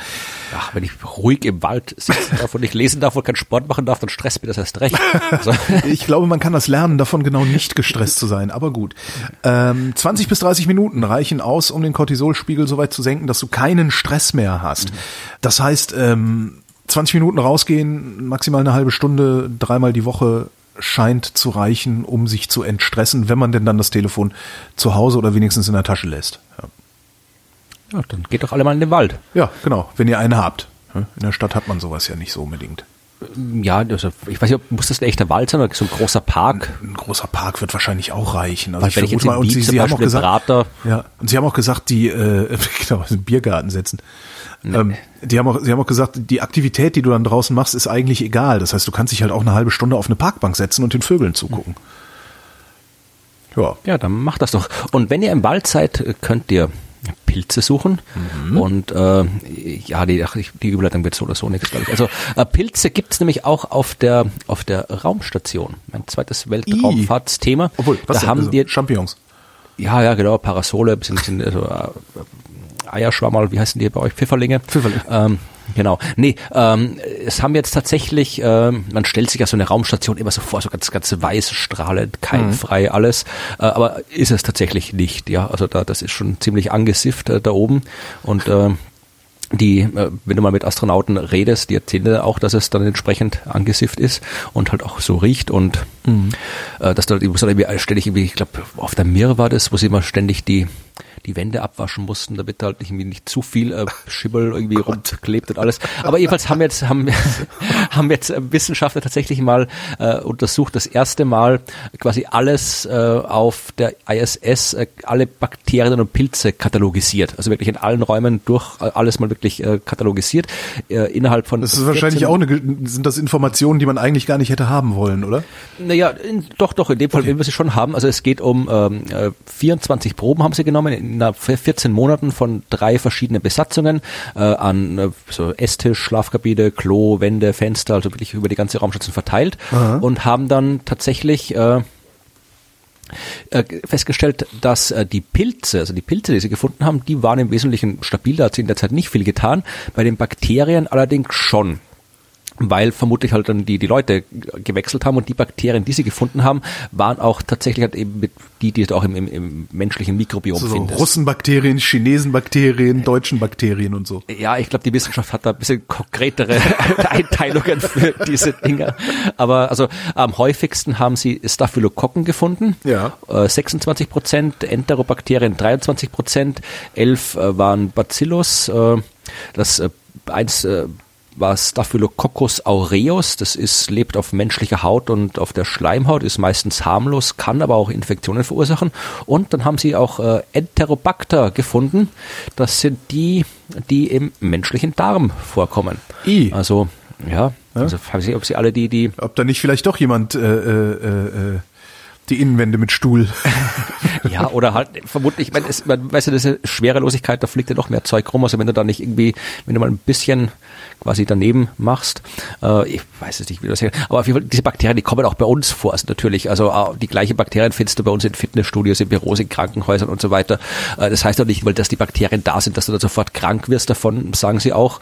Also das äh, äh, Sie wissen allerdings noch nicht, äh, äh wie sich das auf der ISS genau auswirkt, weil äh, auf der Erde sind diese Mikroorganismen, da können die Materialien zersetzen. Ja. Was auf der ISS ist, wissen sie noch nicht. Äh, und äh, vor allem wissen sie auch noch nicht, äh, wie die Schwerelosigkeit, ob die jetzt Resistenzen fördert zum Beispiel. Da gibt es Vermutungen, dass das so sein kann. Wissen sie auch noch nicht genau.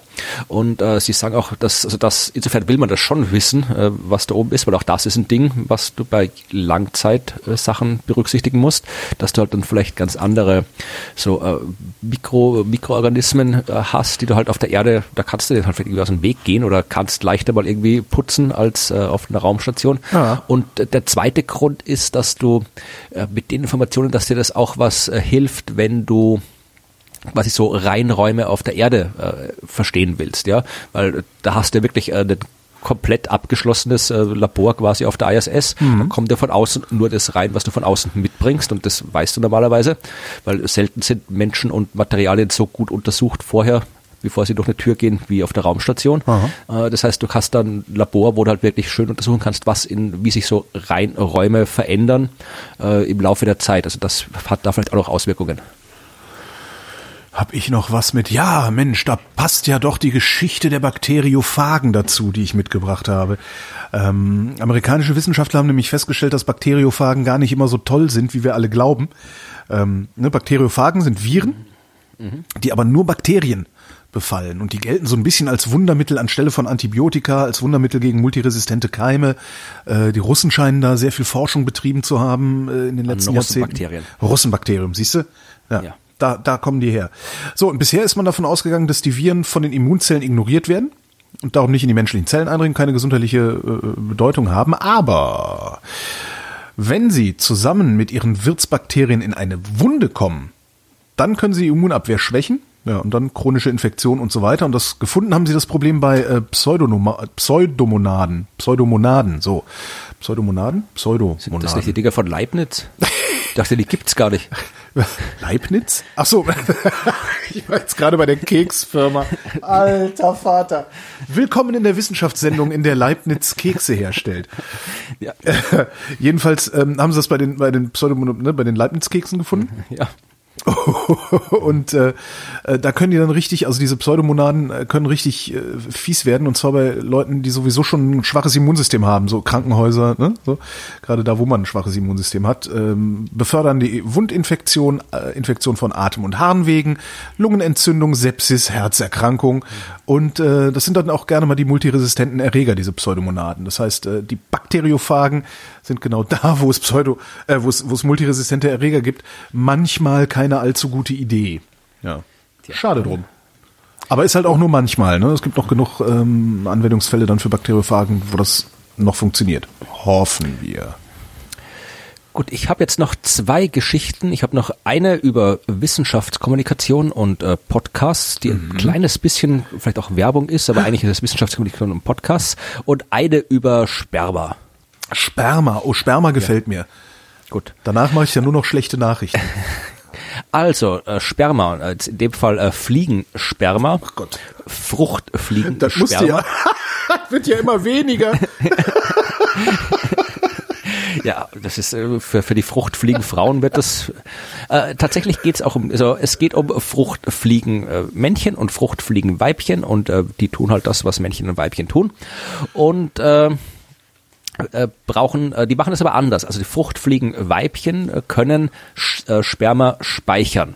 Also die können das Sperma quasi speichern und ihre Eier dann auch noch äh, bis zu einer Woche nach dem, nach dem, nach, äh, nach dem Sex quasi befruchten. Ach, das ist ja praktisch, ja.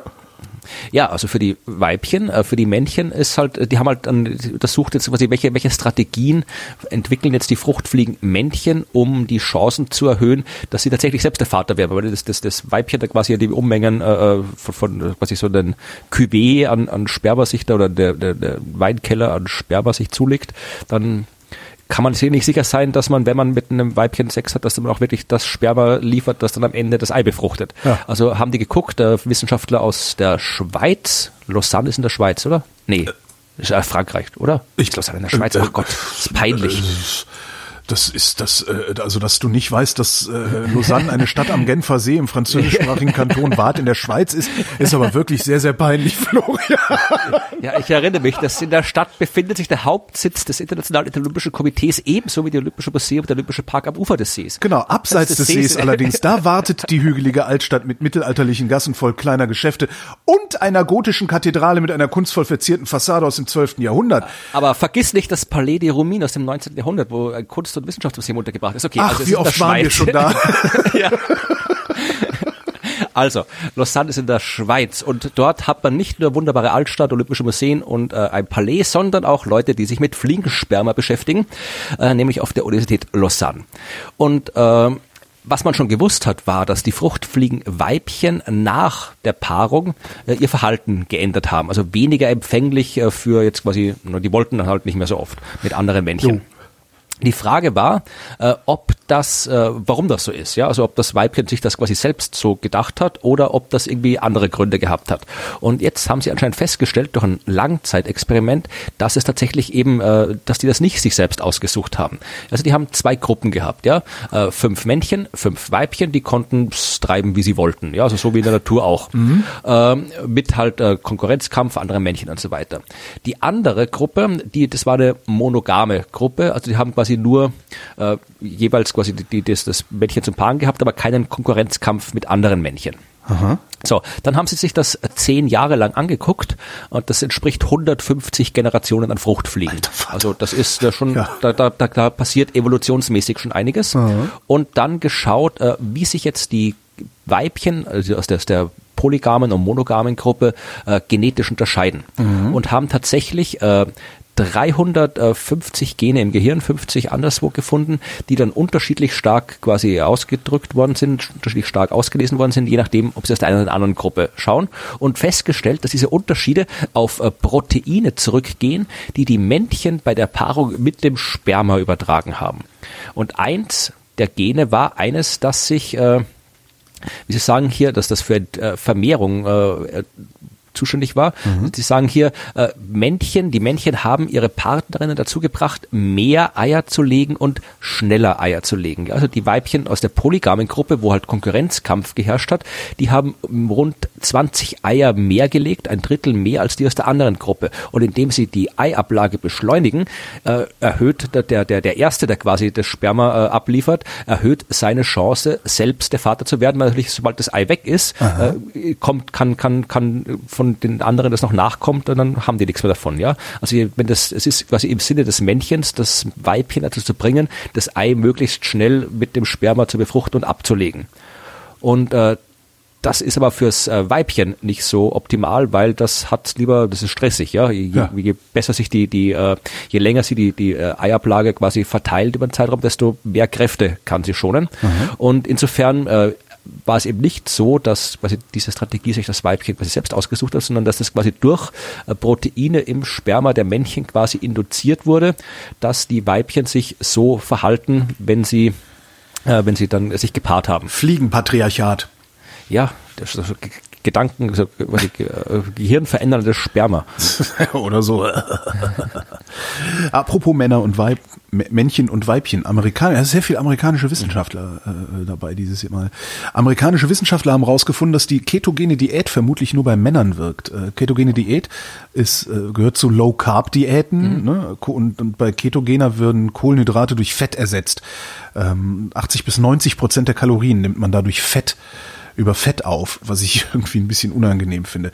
Ähm, dabei soll dann der Stoffwechsel, also, oder das, was, was da passiert ist, dass der Körper seinen Stoffwechsel so umstellt, als würdest du fasten verbrennst halt nur Fett zur Energiegewinnung statt Kohlenhydrate, weil das ist ja auch nur noch Fett da. In der Leber entstehen dann Ketonkörper, darum Ketogen. Äh, jetzt haben sie ein Mausmodell mal gemacht und haben nachgeguckt, äh, wie ist es denn eigentlich so bei Männlein und Weiblein? Gibt es da einen Unterschied bei ketogener Diät? Äh, sie sagen, es ist nicht einfach auf den Menschen übertragbar, aber immerhin haben sie herausgefunden, dass es einen Unterschied gibt. Und zwar haben die Mäuse tatsächlich abgespeckt, aber nur die männlichen Mäuse. Ähm, bei den Weibchen ist nichts passiert, außer dass die Blutzuckerregulation gestört worden ist. Ähm, das heißt, du speckst nicht nur nicht ab, sondern kriegst auch noch Diabetes oder irgendwie sowas. Ähm, das Problem, was sie identifiziert haben, ist Östrogen. Dann haben sie den Mäuseweibchen die Eierstöcke rausgenommen und dann haben die Mäuse genauso abgespeckt und einen Körperfettanteil verloren wie die männlichen Mäuse. Wo ich dann auch mal denke, so, ey, so ketogene Diät, Low Carb und so. Statt einfach weniger zu fressen und sich mehr zu bewegen, oder? was für Gedanken wir uns immer machen und auf was für Ideen wir kommen. Tja, ja, aber es ist halt immer, wenn du halt, das, das eine irgendwie mehr Sport, weniger Essen klingt halt so, als müsstest du dein Leben umstellen. Genau, das andere ist, du tust. musst nur eine Tablette nehmen. Ja. Ja. ja, ja, ja, ja. Und wenn, wenn man dann noch, kann ich ja noch weitermachen, ne? Also jetzt, ich, ist jetzt nicht so, dass ich schlank wäre oder sowas, ganz im Gegenteil, aber wenn du weniger, weniger frisst, also weniger Energie aufnimmst, als du verbrauchst, dann speckst du halt ab. Und wenn du dann auch noch drauf, ein bisschen drauf achtest, was, was dein Essen für eine Energiedichte hat, wie der Flugzeugsprit oben, äh, dann landest du halt sehr schnell bei Gemüse und so Zeug und ernährst dich auch noch gesund und musst dir hinterher nicht noch irgendwelche Vitaminpillen einwerfen. Äh, ja, aber wem sag ich das, ne? Tja.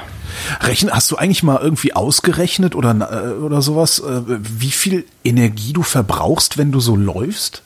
Ja, ich habe äh, schwer, ich habe halt eine App, die zeigt mir das an, aber ja. das ist halt natürlich nicht so, das ist halt, das ist halt nicht, wo das so, so es sagt, aber ja, die kennt deinen Stoffwechsel nicht, die kann das nur. Genau, ja. aber ich meine, es sind halt, ich glaube, momentan laufe ich ja, momentan bin ich ja, ich bin ja, glaube ich, seit seit seit Anfang des Jahres kaum mehr gelaufen. Oh weil ich, und habe auch schon wieder, ich merke das langsam schon, dass ich ein bisschen wieder zugenommen habe. Nee, ich habe mir irgendwie im Dezember so eine Adduktorenzerrung aufgerissen ah, und das ja. dauert halt irgendwie ewig, bis der Scheiß weggeht. Also ich spüre das vor allem, wenn ich jetzt sitze, also jetzt wird schon langsam besser, aber so, immer wenn ich sitze, spüre ich es noch und ein bisschen, jetzt bin ich heute wieder so mal fünf Kilometer so langsam vor mich hingetrabt, aber es ist wirklich, also ich merke schon, dass, dass, dass die Muskeln, die ich hatte in den Beinen, die sind jetzt irgendwie, ja, weiß ich, wo die hin verschwunden sind. Also da, die, die ja, hättest auch, hättest auch in den Weltraum fliegen können.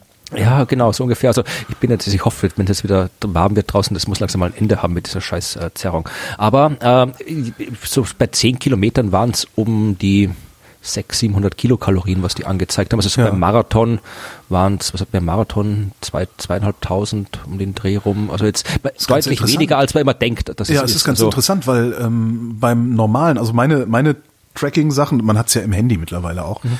wenn ich zehn Kilometer gehe, also zu Fuß gehe. In einem, jetzt nicht äh, schlendernd, aber auch nicht irgendwie sonderlich schnell, sondern so ein ganz normales, zügiges äh, Gehen quer durch die Stadt, ähm, komme ich auf einen ähnlichen Kalorienverbrauch.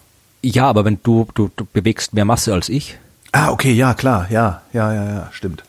Vielleicht, und ja. das ist natürlich ein Grund und äh, es natürlich hängt es dann auch, also ich habe also es hängt natürlich auch von wie viel, wenn, wenn du trainiert bist, dann braucht dein Körper quasi, dann muss er sich weniger anstrengen dafür. Also ja. ich habe das gemerkt, äh, dass ich früher quasi mit, äh, wie ich noch gerade angefangen habe mit Laufen und angefangen habe abzunehmen, war ich quasi mit so sieben bis zehn Kilometer, da ging das, da, da sind die, die, die Kilos runtergegangen wie nix. Ja. Und jetzt, wenn ich, wenn ich zehn Kilometer laufe, das ist eigentlich, also das, das hat schon, das, das, das tut kaum noch was. Also, ja klar, ich meine, wenn du sagst 600 Kilokalorien, das, das sind keine drei Bier. Ne? Ja, nee, das ist, das ist nicht, weil das sind ein, ein, Bier, ja. eine Flasche 250, ja. kann man sagen. Womit wir beim Thema Ach, dann, wären. Dann lasse ich das Bier beim Laufen weg in Zukunft. Genau, womit wir beim ja. Thema wären, Florian. ja. Spanische Wissenschaftler haben festgestellt, Alkohol ist schädlich. Also zu viel Alkohol Ach. ist schädlich. Ja? Wer hätte das gedacht? So, wir gehen ja davon aus, dass äh, wenn du abstinent bist, ähm, beziehungsweise wenn du, also du bist Säufer oder du trinkst sehr viel, äh, wenn du dann abstinent bist, dann repariert sich das Gehirn dann wieder selber. Ne? Also so, das ist, was wir glauben. Ist aber gar nicht so. Sie haben äh, 91 Alkoholabhängige und 36 gesunde Probanden gehabt und haben geguckt, wie sich das Gehirn verändert, wenn die Alkoholkranken anfangen, eine Entziehungskur zu machen. Mhm. MRT geschoben, nachgeguckt, äh, weiße Gehirnmasse und so. Und haben festgestellt, was, was ich ziemlich krass finde, bei den Alkoholabhängigen hat sich auch nach sechs Wochen noch keine Erholung gezeigt im Gehirn. Stattdessen ist äh, der Schaden im Nervengewebe im Gehirn noch größer geworden. Das äh, heißt, ähm, ja, kannst halt eigentlich auch weiter saufen.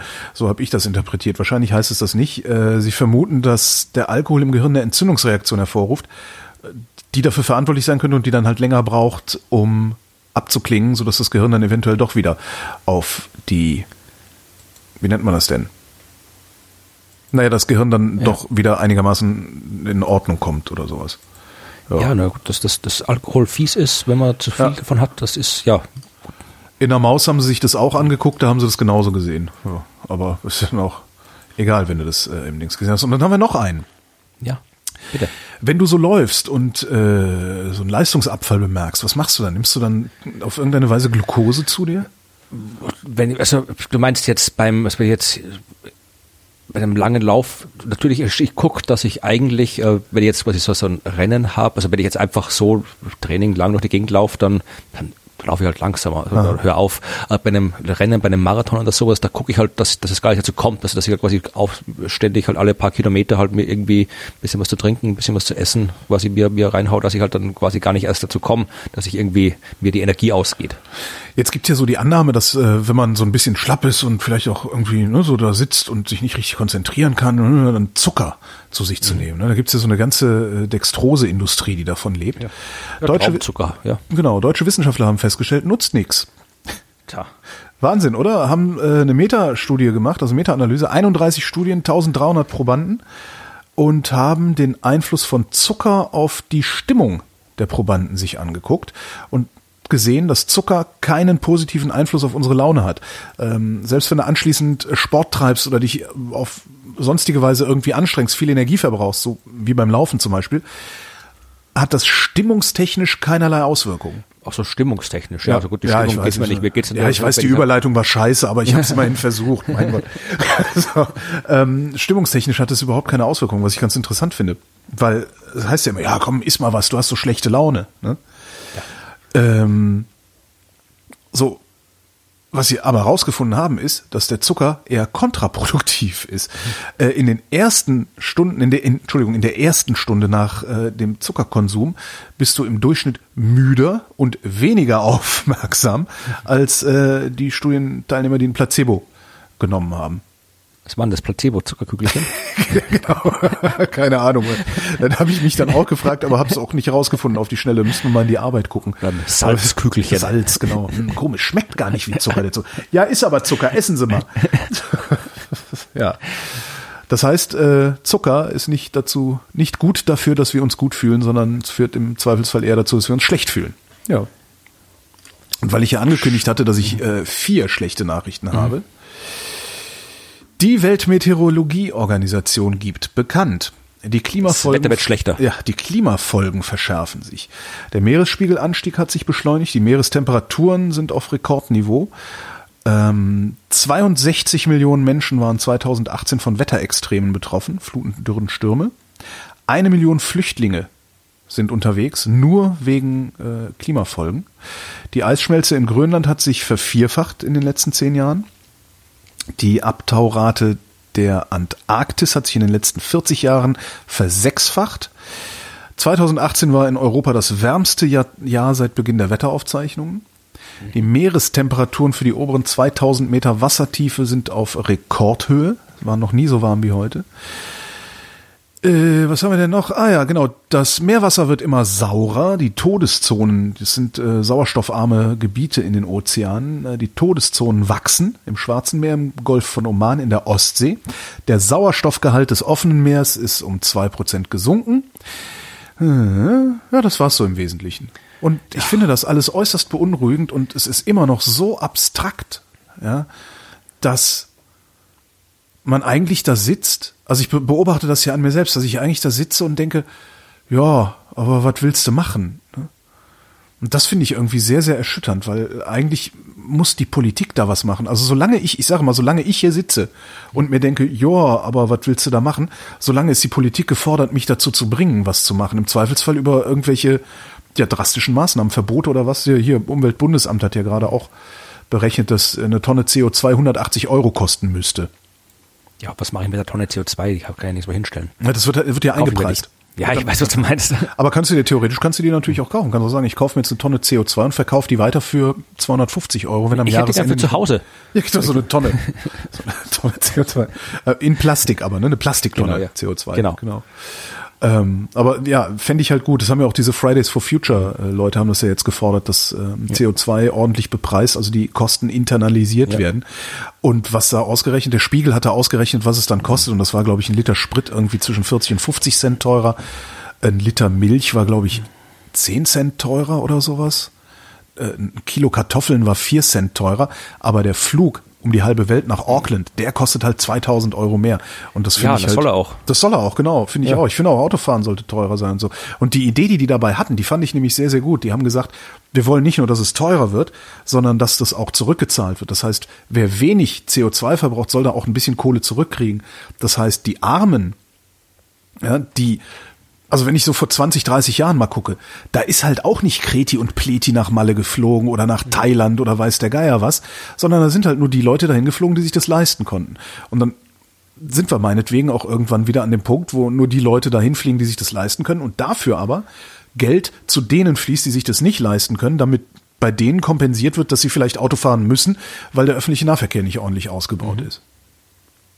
Aber gut, das Ja. sind auch Lösungen, die eigentlich weiß es ja jeder, aber keiner tut was, ne? Ja, weil es ist äh, wie drum, ist beim drum, drum Wasserstoffflugzeuge. Ja. Ach, du meinst äh, äh, über Uber-Zeppeline. Genau, ja. Genau. Die kommen, wird alles gut. So, du hattest noch eine äh, Weltraummeldung. hattest du gesagt. Nee, ich hatte gesagt, ich habe noch was über Wissenschaftskommunikation, Ah, was wir dann gleich genau. den, wo wir gleich den, den Terminblock einleiten können. Okay, dann erzähle ich noch die schönste Ja. Geschichte, die ich gefunden habe. In Ja. Pompeji haben sie eine Frittenbude gefunden. Also eine Frittenbude ausgegraben. äh, da gab es äh, einfache warme Speisen und Getränke, wie etwa Aber keine Fritten, oder? Die Ka- kommen, wie kommen, aus, Fritten werden die kamen doch aus Südamerika. Die kommen aus Belgien, kommen die. die Ja, Belgien eigentlich, ja. Äh, Hülsenfrüchte und gewürzten Wein gab es da. Ja. Und dann gab es einen Furzwettbewerb. Und daran ist nämlich Pompeji zugrunde gegangen. So, das war's aber Nee. auch. Ich fand das nur Ja. ganz schön, dass sie eine Frittenbude da gefunden haben. Ja, äh, ich, weil wir ja hier in einem Podcast sind, Ja. Äh, wollte ich noch erwähnen, dass äh, ein Podcast äh, einen Preis für Wissenschaftskommunikation gewonnen hat. Oh. Der, ja. Und warum äh, nicht wir? Äh, Ja, weil das ein bisschen ein äh, Interessenskonflikt gewesen wäre, weil dieser, das ist nämlich der Preis, äh, der, der Heinz Oberhummer Award für Wissenschaftskommunikation, der quasi von dem Gründer der Science Busters, Ja. den quasi die Science Busters jetzt jedes Jahr vergeben an Leute, die sich für Wissenschaftskommunikation auf eine Art und Weise verdient gemacht hatten, die haben die, die Heinz Oberhummer gefallen würde, ist nicht einfach nur ein, ein schicker Preis, du kriegst ein Glas Alpaka-Kot, Toll. Ja, äh, weil da gibt's, weil, weil Heinz immer Alpakas gezüchtet hat und da coole Bakterien sind und äh, du kriegst 20.000 Euro. Oh, warum habe ich den nicht gewonnen? Ja, ja weil Ich will auch 20.000 Euro. Dann könnte ich mir, könnte ich mir ein Wohnmobil kaufen und CO2 ver, naja. Ja, also wie gesagt, diesen Preis für Wissenschaftsgründe gibt's jetzt äh, dieses Jahr wieder zum vierten Mal verliehen. Das erste Mal hat ihn äh, James Randi bekommen, das zweite Mal äh, Julia Anders, letztes Jahr äh, Adam Savage und also der von den Mythbusters. Und in diesem Jahr äh, bekommt den Preis äh, der Podcast No Such Thing as a Fish. What is that? Kennst du den? Nee. Ja, wer das noch nicht kennt, der soll sich das bitte anhören. Äh, äh, kennst du, fangen wir mal, äh, du kennst äh, Stephen Fry. Ja. Du kennst äh, die Sendung QI, Ja, die natürlich. Stephen Fry äh, moderiert hat lange Zeit, die jetzt äh, genauso hervorragend von Sandy Toxwick moderiert wird. Äh, und da werden in dieser Sendung werden immer quite interesting heißt es, da werden immer Ja. jede Menge absurde, seltsame, interessante Ja. Fakten präsentiert und, Und lustig das, und kommentiert. das gibt's als Podcast sozusagen? Nein, ja, es gibt äh, die die QI Elves, das sind quasi die Rechercheure, die sich all diese Fakten, äh, all diese Fakten Oh raussuchen und recherchieren, ja. Und die haben vor vielen Jahren, äh, vielen Jahren, 2014, glaube ich, also schon eine Zeit lang Fünf her. Jahre. Ja, haben die äh, einen Podcast äh, gestartet, wo sie halt einfach all die Fakten erzählt haben, die sie halt so nicht äh, untergebracht haben in der Wie Sendung. ist das denn? Und dieser Podcast heißt äh, No Such Thing as a Fish. Subscribed. Der ist, ja, der ist, der ist wirklich, der ist sehr hervorragend, wirklich extrem hervorragend, die vier Typen. Das sind eben äh, äh, James Harkin, Andrew Hunter, Andrew Hunter Murray heißt er, äh, Anna Paczynski und Dan Schreiber. Die haben halt als Podcast angefangen. Dann haben sie zwischenzeitlich auch eine Sendung in der BBC gehabt, äh, wo sie das quasi halt vor halt mit, mit vor Kameras gemacht haben. Ja. Mittlerweile haben sie erfolgreiche, machen sie das erfolgreiche Live-Shows äh, mit den Podcasts, äh, starten jetzt auch ihre äh, der Europatour.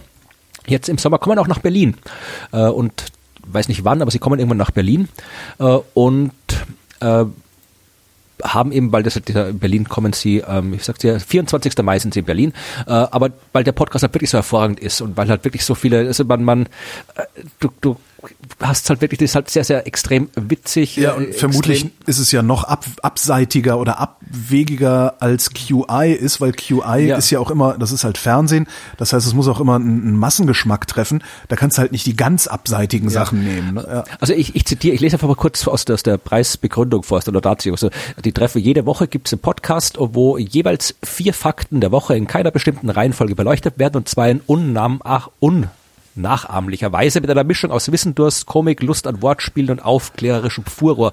Kein Thema ist zu abwegig, keine Tatsache zu unglaublich, keine Super. Entdeckung zu bizarr. Der Bogen spannt sich von Geschlechtsmerkmalen des Oktopus bis zu Charles Darwins Fagott. Es wird erklärt, was der Zweite Weltkrieg und Karotten miteinander zu tun haben oder wie lange man ein Space Egg kochen muss. Und während man 40 Minuten gebannt zuhört, lacht und staunt, bemerkt man oft nicht, wie viel man dabei gelernt hat. Das ist die Wissensvermittlung, wie wir sie gerne auszeichnen. Und deswegen haben diese vier den diesjährigen Preis bekommen und werden dann auch im November, wenn traditionell äh, der Preis verliehen wird, am 27. November äh, kommen die auch äh, nach Wien, wo sie dann im äh, Wiener Stadtsaal auf der Bühne äh, eine ihrer Podcast-Shows machen werden. Die Science Busters werden auch dabei sein. Und äh, ja, hört euch den Podcast an und wenn ihr die Gelegenheit habt, dann kommt auch da vorbei. Cool. Ja, also das wollte ich sagen. Also Wissenschaftskommunikation, wir haben ja ehrlich, Wissenschaftskommunikation funktioniert halt im Podcast meiner Meinung nach extrem gut. Ja. Äh, und man kann da Leute erreichen, auf eine Art und Weise erreichen, die man anderswo nicht erreichen kann auf diese Weise. Deswegen habe ich schon lange immer dafür plädoyiert, wenn ich äh, Vorträge über Wissenschaftskommunikation und Workshops gehalten habe, dass Leute sich auch mit Podcast beschäftigen sollen halt, und richtig mit Podcast beschäftigen sollen, also nicht einfach nur halt irgendwie eine Radiosendung online stellen, sondern Ja. halt das Medium ernst nehmen. Und deswegen habe ich mich dann auch sehr gefreut, dass wir, dass dieser Preis jetzt auch endlich mal, weil mal ein echter Preis, also der wirklich mit, mit 20.000 Euro, das ist schon ein, ein Das ist ordentlich, ordentlicher mein Preis, Gott. ja. Ja, ja. Und äh, dass halt das wirklich jetzt auch an einem Podcast geht, damit halt auch mal die Welt äh, sieht, dass man auch mit sowas äh, gute Wissenschaftskommunikationsarbeit betreiben kann. Ja, Kommt der Werbeblock, ne?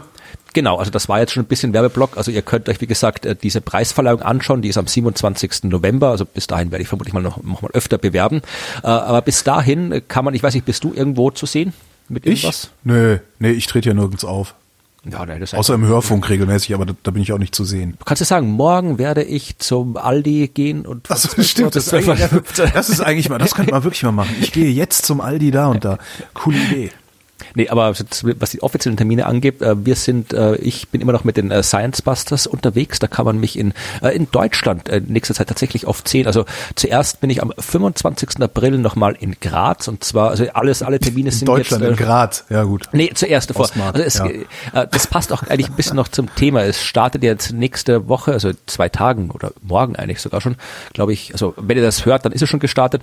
Die letzte Staffel von Game of Thrones, die finale Staffel. Aha was dich nicht interessiert, Aha. aber was sehr viele Menschen interessiert äh, und auch äh, weswegen wir auch äh, seit einiger Zeit schon mit der Show Winter is Coming, die Wissenschaft von Game of Thrones unterwegs sind, ja. die man sich auch hervorragend anschauen kann, wenn man die Serie nicht kennt. Ja, also sagte, ich hörte gestern hörte ich dann äh, ein Interview mit einem Kulturwissenschaftler, glaube ich, der auch sagte, ja, irgendwie Winter is Coming, also es kommt ein, eine eine lange kalte Zeit, also der Winter kommt, aber irgendwie interessiert das die ganze Serie über niemanden so richtig, sondern die machen halt einfach weiter das Zeug, was sie machen. Fand ich ganz lustig. Ja, im Wesentlichen. Also es geht tatsächlich, also in der letzten Staffel ging es tatsächlich darum, quasi die Machthaber davon zu überzeugen, dass man doch gefälligst was unternehmen muss, bevor die, sonst, sonst kommt die lange Nacht, der ewige ja. Winter.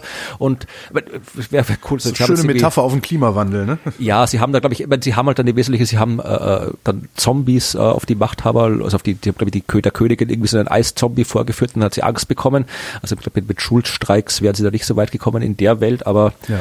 auf jeden Fall, ja, also es ist tatsächlich ist diese Klimametapher taucht oft auf, wenn das Feuilleton die Serie äh, rezensiert.